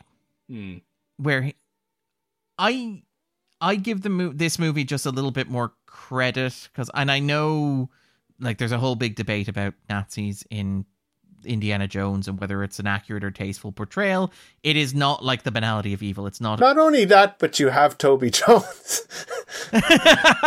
You also do have Toby Jones. You reunite, like, linking the two movies together. This time, he's playing a good guy. To be clear, um, yeah, Baz, yeah. Baz, but it. Uh, uh, uh, Uh, like supposedly good guy who goes like a bit uh, uh, a bit bonkers a bit bonkers yeah yeah but I, I, I think here you get away here I think at least does it a bit better because it, it understands that like fascism is to a certain extent a politics of nostalgia where it's this idea of like looking back on an imagined path. It's again fascist coming from the bundle of rods laid before the Roman Empire. That's the etymology of the term.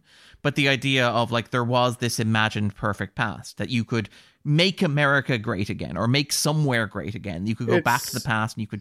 Traditionalism. It's a yes. denial of, of progress and wanting yeah. to kind of um, uh, return almost to the Middle Ages.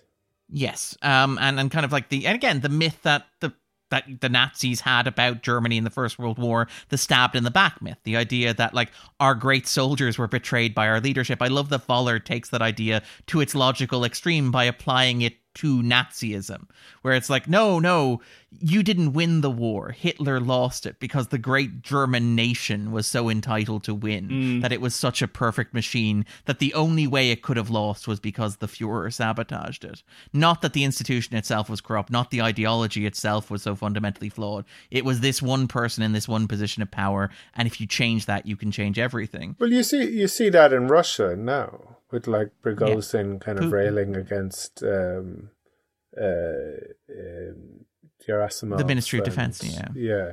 And and claiming like it's the leadership that are failing Russia, that he doesn't disagree with the war, say he disagrees with the people who are making yeah. the decisions. And that's the that's the frightening thing about that whole situation, is that you don't expect uh, there to be like, you know, uh, a liberal uprising. yeah.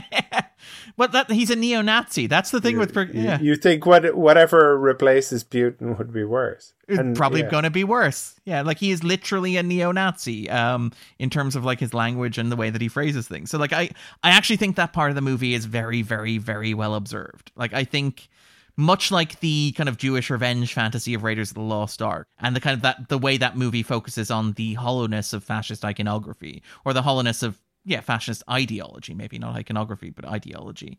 I think there is something here with that.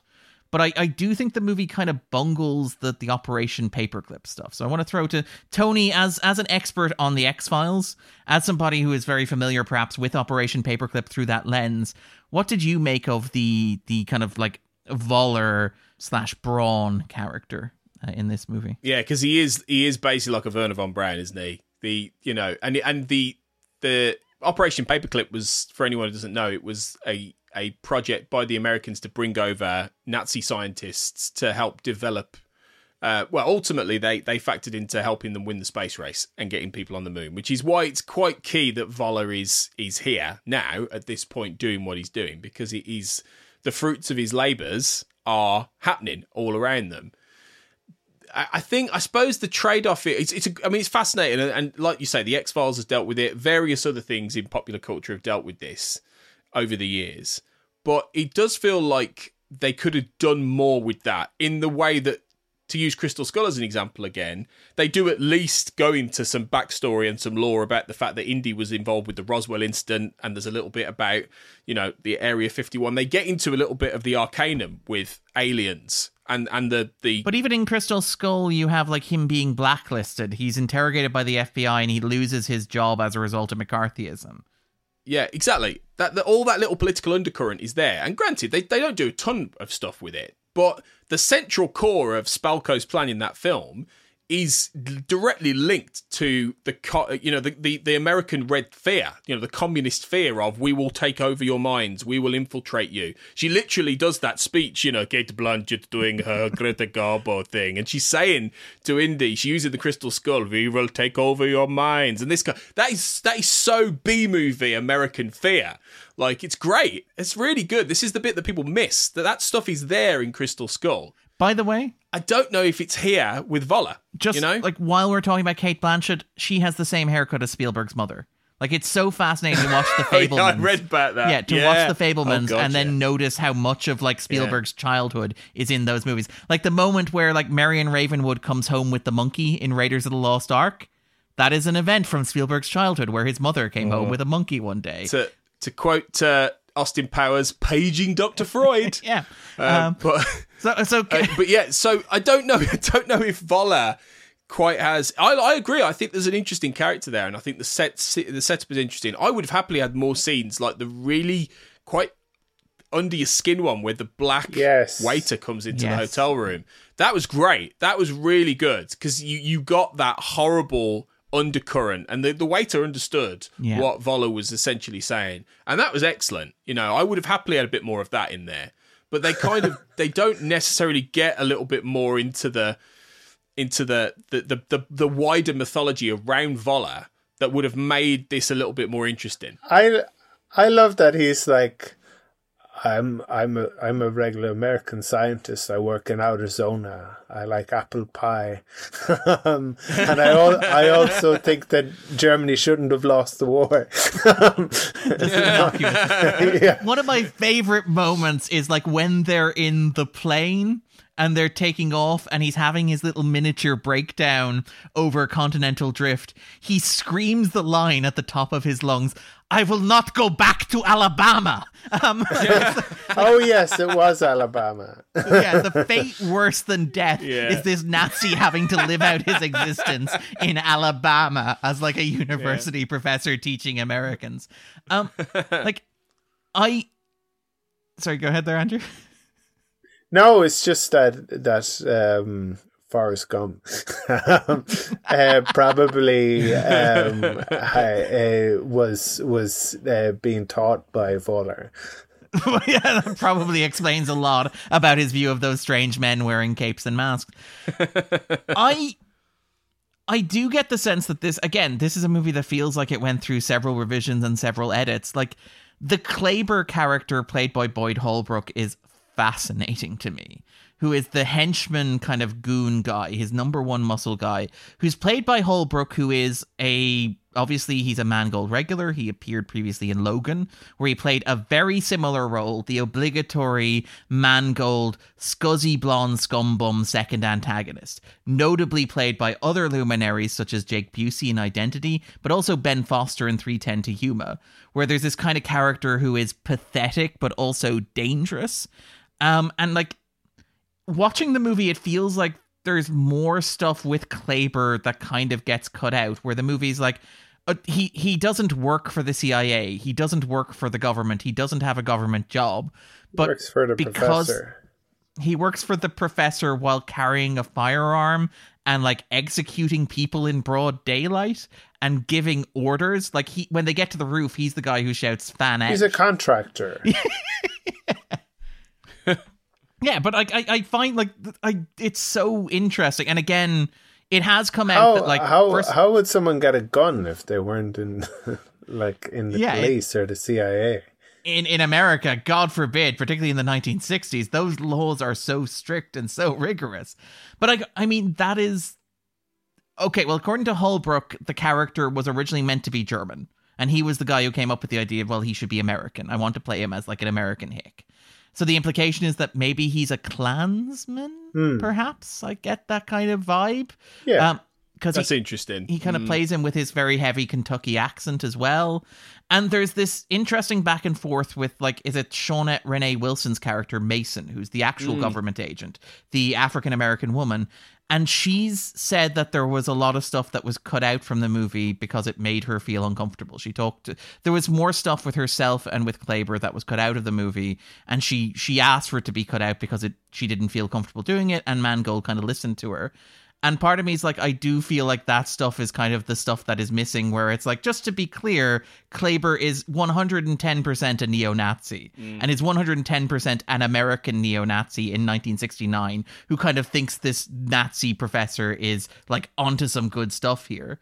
But it, it oddly feels like mm. there's like, you can kind of intuit all of that from the movie, but it just, it's so odd structured around it, where you're like, what is this guy's deal? Why no, is everybody did you, you get you, you just said it though, you can intuit all of that from the movie. I don't think the the movie forgets to um uh, hint at who he is and what he's about. Right? Okay. All right. Um, Tony, anything you want to talk about there? Anything we haven't discussed or anything jumping out at you with regards um, to... Not really. No, I think we've covered covered a lot, really, to be honest. Um, nothing leaps out, no. All right. Andrew, anything you want to say, anything we haven't discussed already? Andrew? Andrew? Has he fallen through a fissure in time? Uh, he's fallen through a fissure in time. By the way, I do love that the uh, the the movie that this is closest to in James Mangold's filmography isn't Logan. You would assume it would be Logan because it's an aging yeah. actor returning to a classic, iconic role for one last swan song. But it is not. The movie in James Mangold's cinemat- uh, filmography that this most closely resembles is Kate and Leopold, because it uses the exact same time travel dynamic. Um, the idea of like... fissures in time. Um, the idea of like traveling back and forth through time. Listeners, we appear to have lost Andrew. So I think that is a cue for us to kind of wrap up here, unless he comes he, back. He, he is in the, currently fighting the Battle of Syracuse. Yeah. So I'm going to have to go through, punch him in the face and drag him back. He is, he's meant to be here, Andrew. You're meant to be here. Just very quickly, usual business that we run through on this podcast. Uh, inappropriate smoking.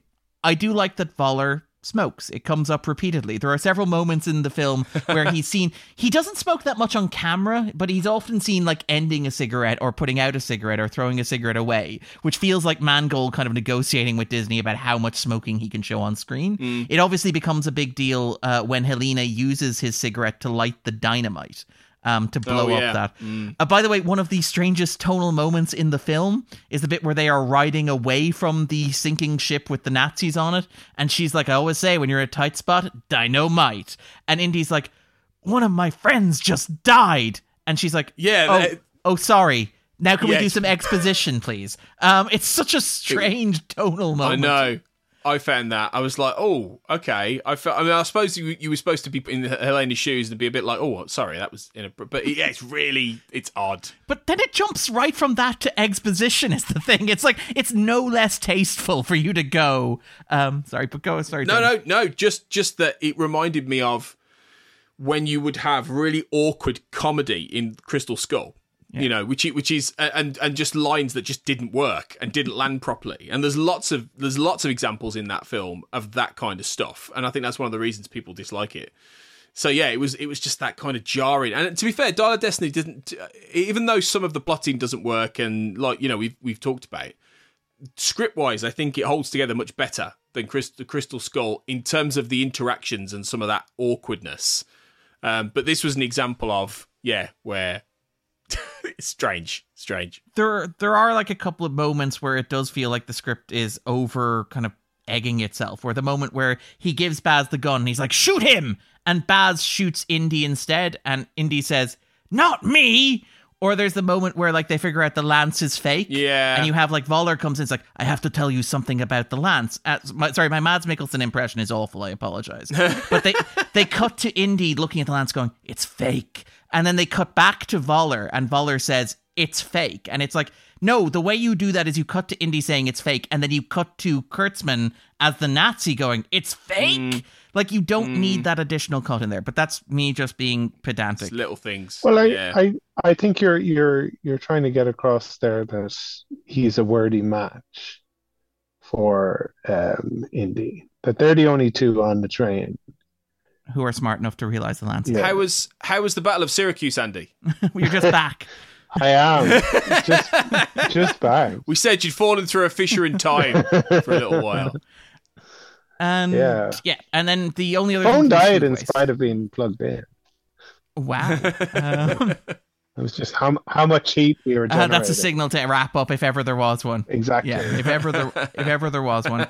The only other thing to the only other thing to mention is food waste, um, where I think that like Teddy doesn't finish his ice cream cone when he's attacked by Huak, when he goes and he wanders down to the docks, he sees the boats, he sees that lovely man with the face of a gentleman child murderer and backs away.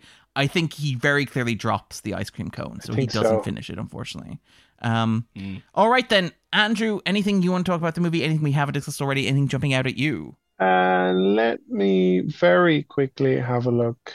I'm also like very up for uh, wrapping up.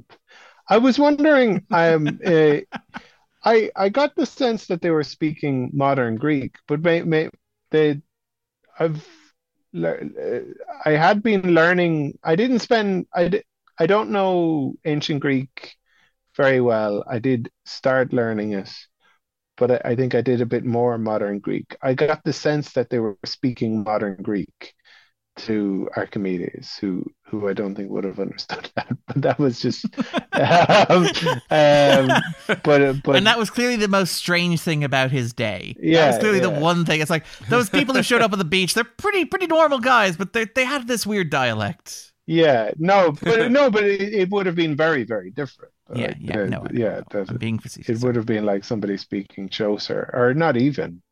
Um, yeah. Uh, uh, Somebody speaking Dutch to us, I guess. Um, But um, that, that, it's not even worth mentioning. I am curious whether I'm wrong about that, though, and whether they are actually speaking ancient Greek.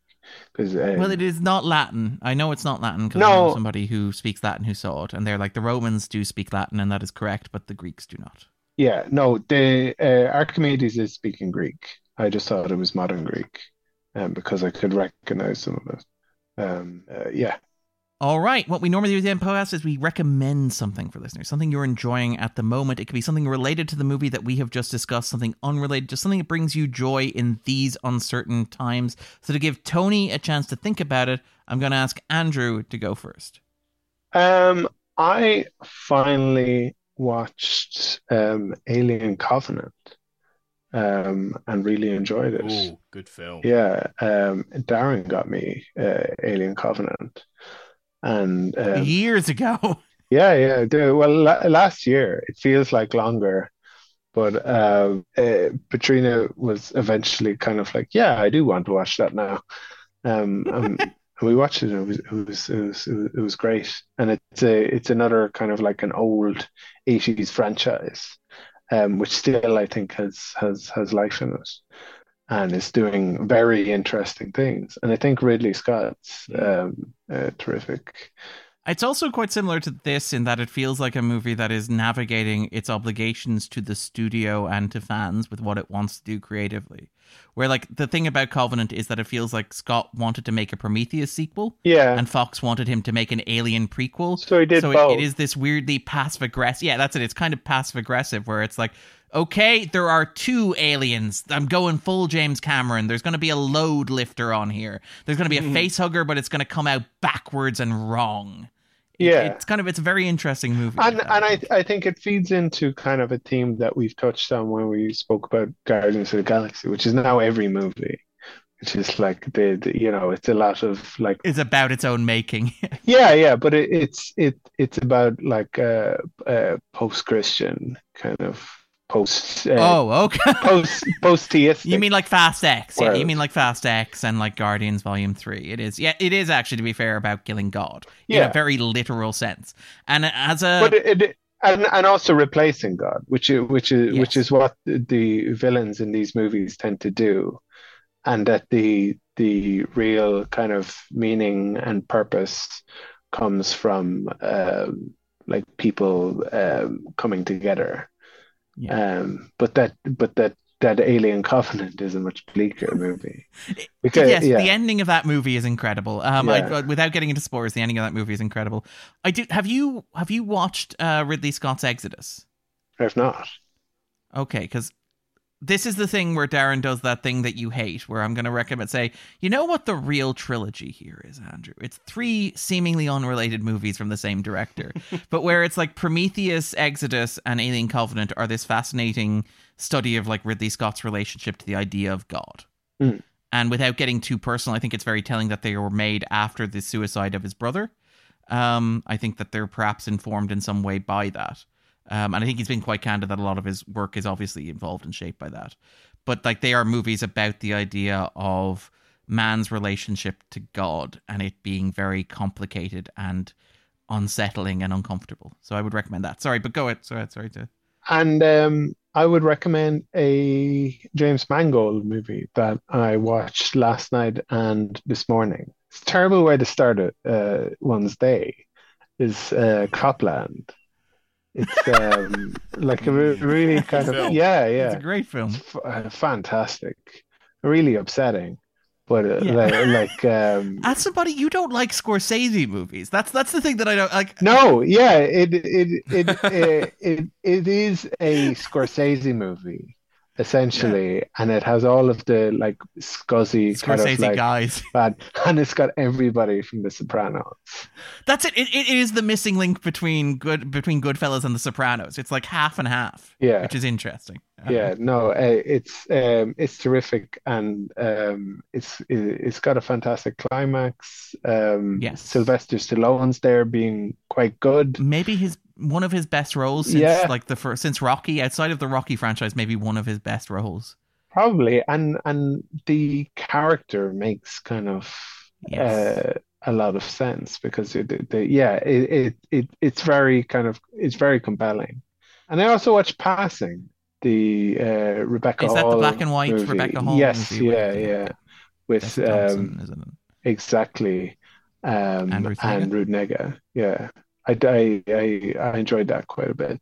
It's a movie about um, well, the central characters are two black women, and one of whom is is is passing for white, and I like Rebecca Hall a lot as an uh, actor, and I look forward to her making more movies, more like interesting uh, movies, because because that's what Passing was. It was very, I, I I thought it was very well made.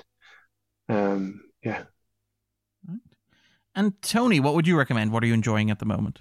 Well, I will give you one, a film that I revisited because I'm uh, starting a new podcast because, you know, I haven't got enough of them, called At the Movies in the nineties, which is going to be what it says in the tin, basically. Uh, all about nineties movies. And you both have a standing... Are you giving a thumbs up and thumbs down rating? At the I probably should, shouldn't I, really? That's a good idea. But you, both, you both have a standing invitation to appear on this, of course. But um, the first episode is going to be about Robert Zemeckis' Contact, from nineteen ninety-seven. um, I love that film. It's an unashamed like nineties like nostalgia hit for me, and and I'm sort of going into nostalgia waters with this podcast really, and sort of tapping into a lot of these films either that I love or ones that I haven't seen for a long time. Um, and uh, I I'd seen Contact relatively recently, few years, but every time I watch it, I always have a great time with that. You know, this is Jodie Foster looking for aliens. Uh, Matthew McConaughey as well. Great cast, you know. Um, Angela Bassett's in there. James uh, Woods playing a creepy uh, character, you know what I mean? Shocker. So, yeah, so against type, yeah. Uh, um. just, just, just a really, really great supporting cast. And it, it's, it's, I think it keeps on the right side of sentimentality, but it's also got spectacle. It's got an incredible score by um, Alan Silvestri. So yeah, I, I, I've I've been recently lapping that up. So that that a podcast on that is coming shortly from me. So oh, um, fantastic! You'll hear me go into more detail on that. So keep in contact about that one, Tony. Yeah, there you uh, go. See what I did there? Yeah, mm. See what I did there? So so so laboured. um, it's not the years, it's the mileage, and you will certainly feel every last one of those miles. But yes, and then for myself, I would just recommend taking a trip through the filmography of like James Mangold, which I did in the lead up to this. Mm. I think he is a stunning director. He's the kind of director we don't see anymore. He is this wonderful workman-like kind of like studio studio kind of filmmaker where so many of his contemporaries became brands onto themselves. So like obviously Wes Anderson, Quentin Tarantino, Christopher Nolan, all these directors who like when Tarantino makes a Western, it's still a Tarantino movie. When Christopher Nolan makes a superhero movie, it's still a Nolan movie. Whereas Mangold is that kind of classic breed of filmmaker where he is a chameleon. He has his recurring motifs. Every one of his movies is secretly a Western. Yes, including Kate and Leopold. Uh, he does like his scuzzy blonde scumbum secondary antagonist, as we mentioned in this in this episode. But like he is willing it's to. It's Jason Patrick in uh, in Copland, I guess. Robert Patrick. Robert, Robert Patrick, Patrick, but yeah, not Jason yeah. Patrick. with with with frosted tips, um, but.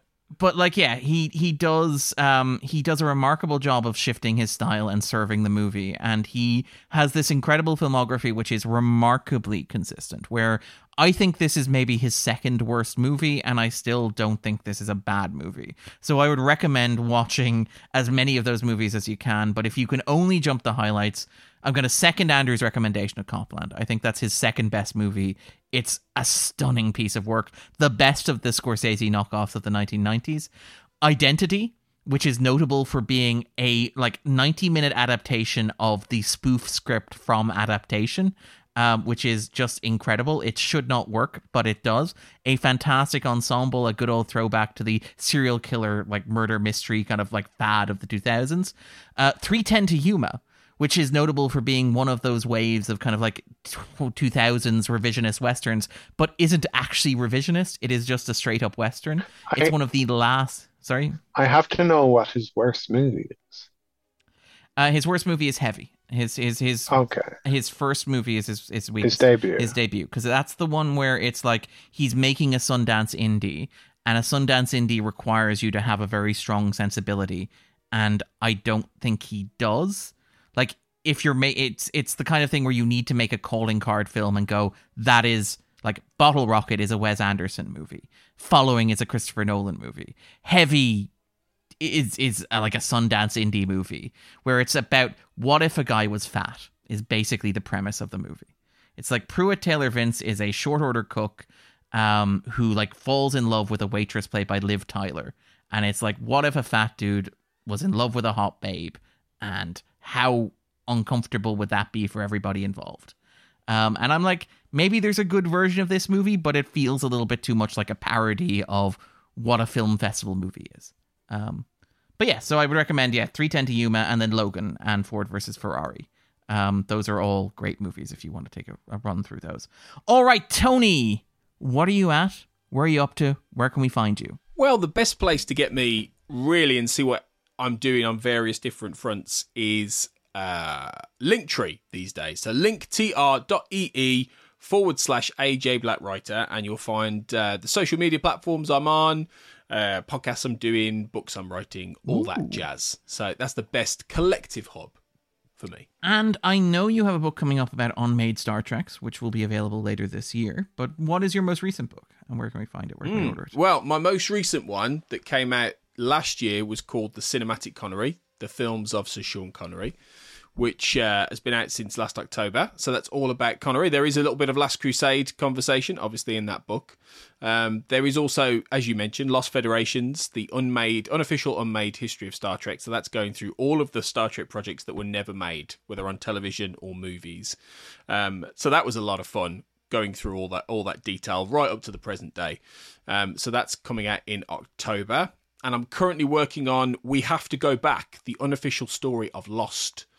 So the T V show Lost. So I'm uh, currently th- uh, three seasons deep in a a really big Lost binge, um, which is which is just, as you'd imagine, absolutely frying my noodle. Um, so, uh, but I I love that show, and it's been great fun already to talk to certain people uh, in the show, and hopefully more more to come as well. So that will be out next, hopefully next September, to tie into twenty years since Lost started. So um, so yeah, those are the big things I'm up to right now. That is fantastic, and it, it's a workload that puts myself to shame. I only have one question after hearing that, which is, why didn't you call the Sean Connery book Great Scott, the cinematic Connery? Andrew is wincing. Because that would have been worse. That is a fair point. Andrew, Andrew, Andrew, Andrew takes the point there. That's that's a better answer than I could have given, to be fair. Yeah. All sure. right. Um, you can follow us. We're on Twitter, on SoundCloud, on Stitcher, um, at the two fifty. Just give us a Google. We're assuming you're listening to the podcast. You probably know where to find us. Um, if you did enjoy this episode, if you have enjoyed previous uh, Indiana Summer or Independence Day episodes, please feel free to rate, review, and subscribe. It helps get the podcast in front of people. Maybe um, we'll do a sixth one. I do love the idea. um, we'll We'll we'll start working through the uh what's it the Adventures of Young Indiana Jones, the Young Indiana Jones Chronicles, episode twenty, by episode. That'll be twenty twenty-five's um, Alden Ehrenreich um, Indiana Indiana Jones re- reboot. Untitled Indiana Jones reboot. Yeah. Um, all right, we'll be back in two weeks because we are fortnightly over the summer. With any luck, we will be covering either Mission Impossible: Dead Reckoning Part One, if that comes into the list, and Andrew is looking at me because he knows what I'm about to say next. Joan of Arc, uh, the classic silent movie. Oh. Yeah. Yeah, which we definitely have edited. Definitely have edited. And we're just waiting for an opportunity to release. Any opportunity whatsoever. But we'll be back in two weeks. Take care, guys. Thank you so much, Tony. Thank you, Tony. Thank you. Thanks.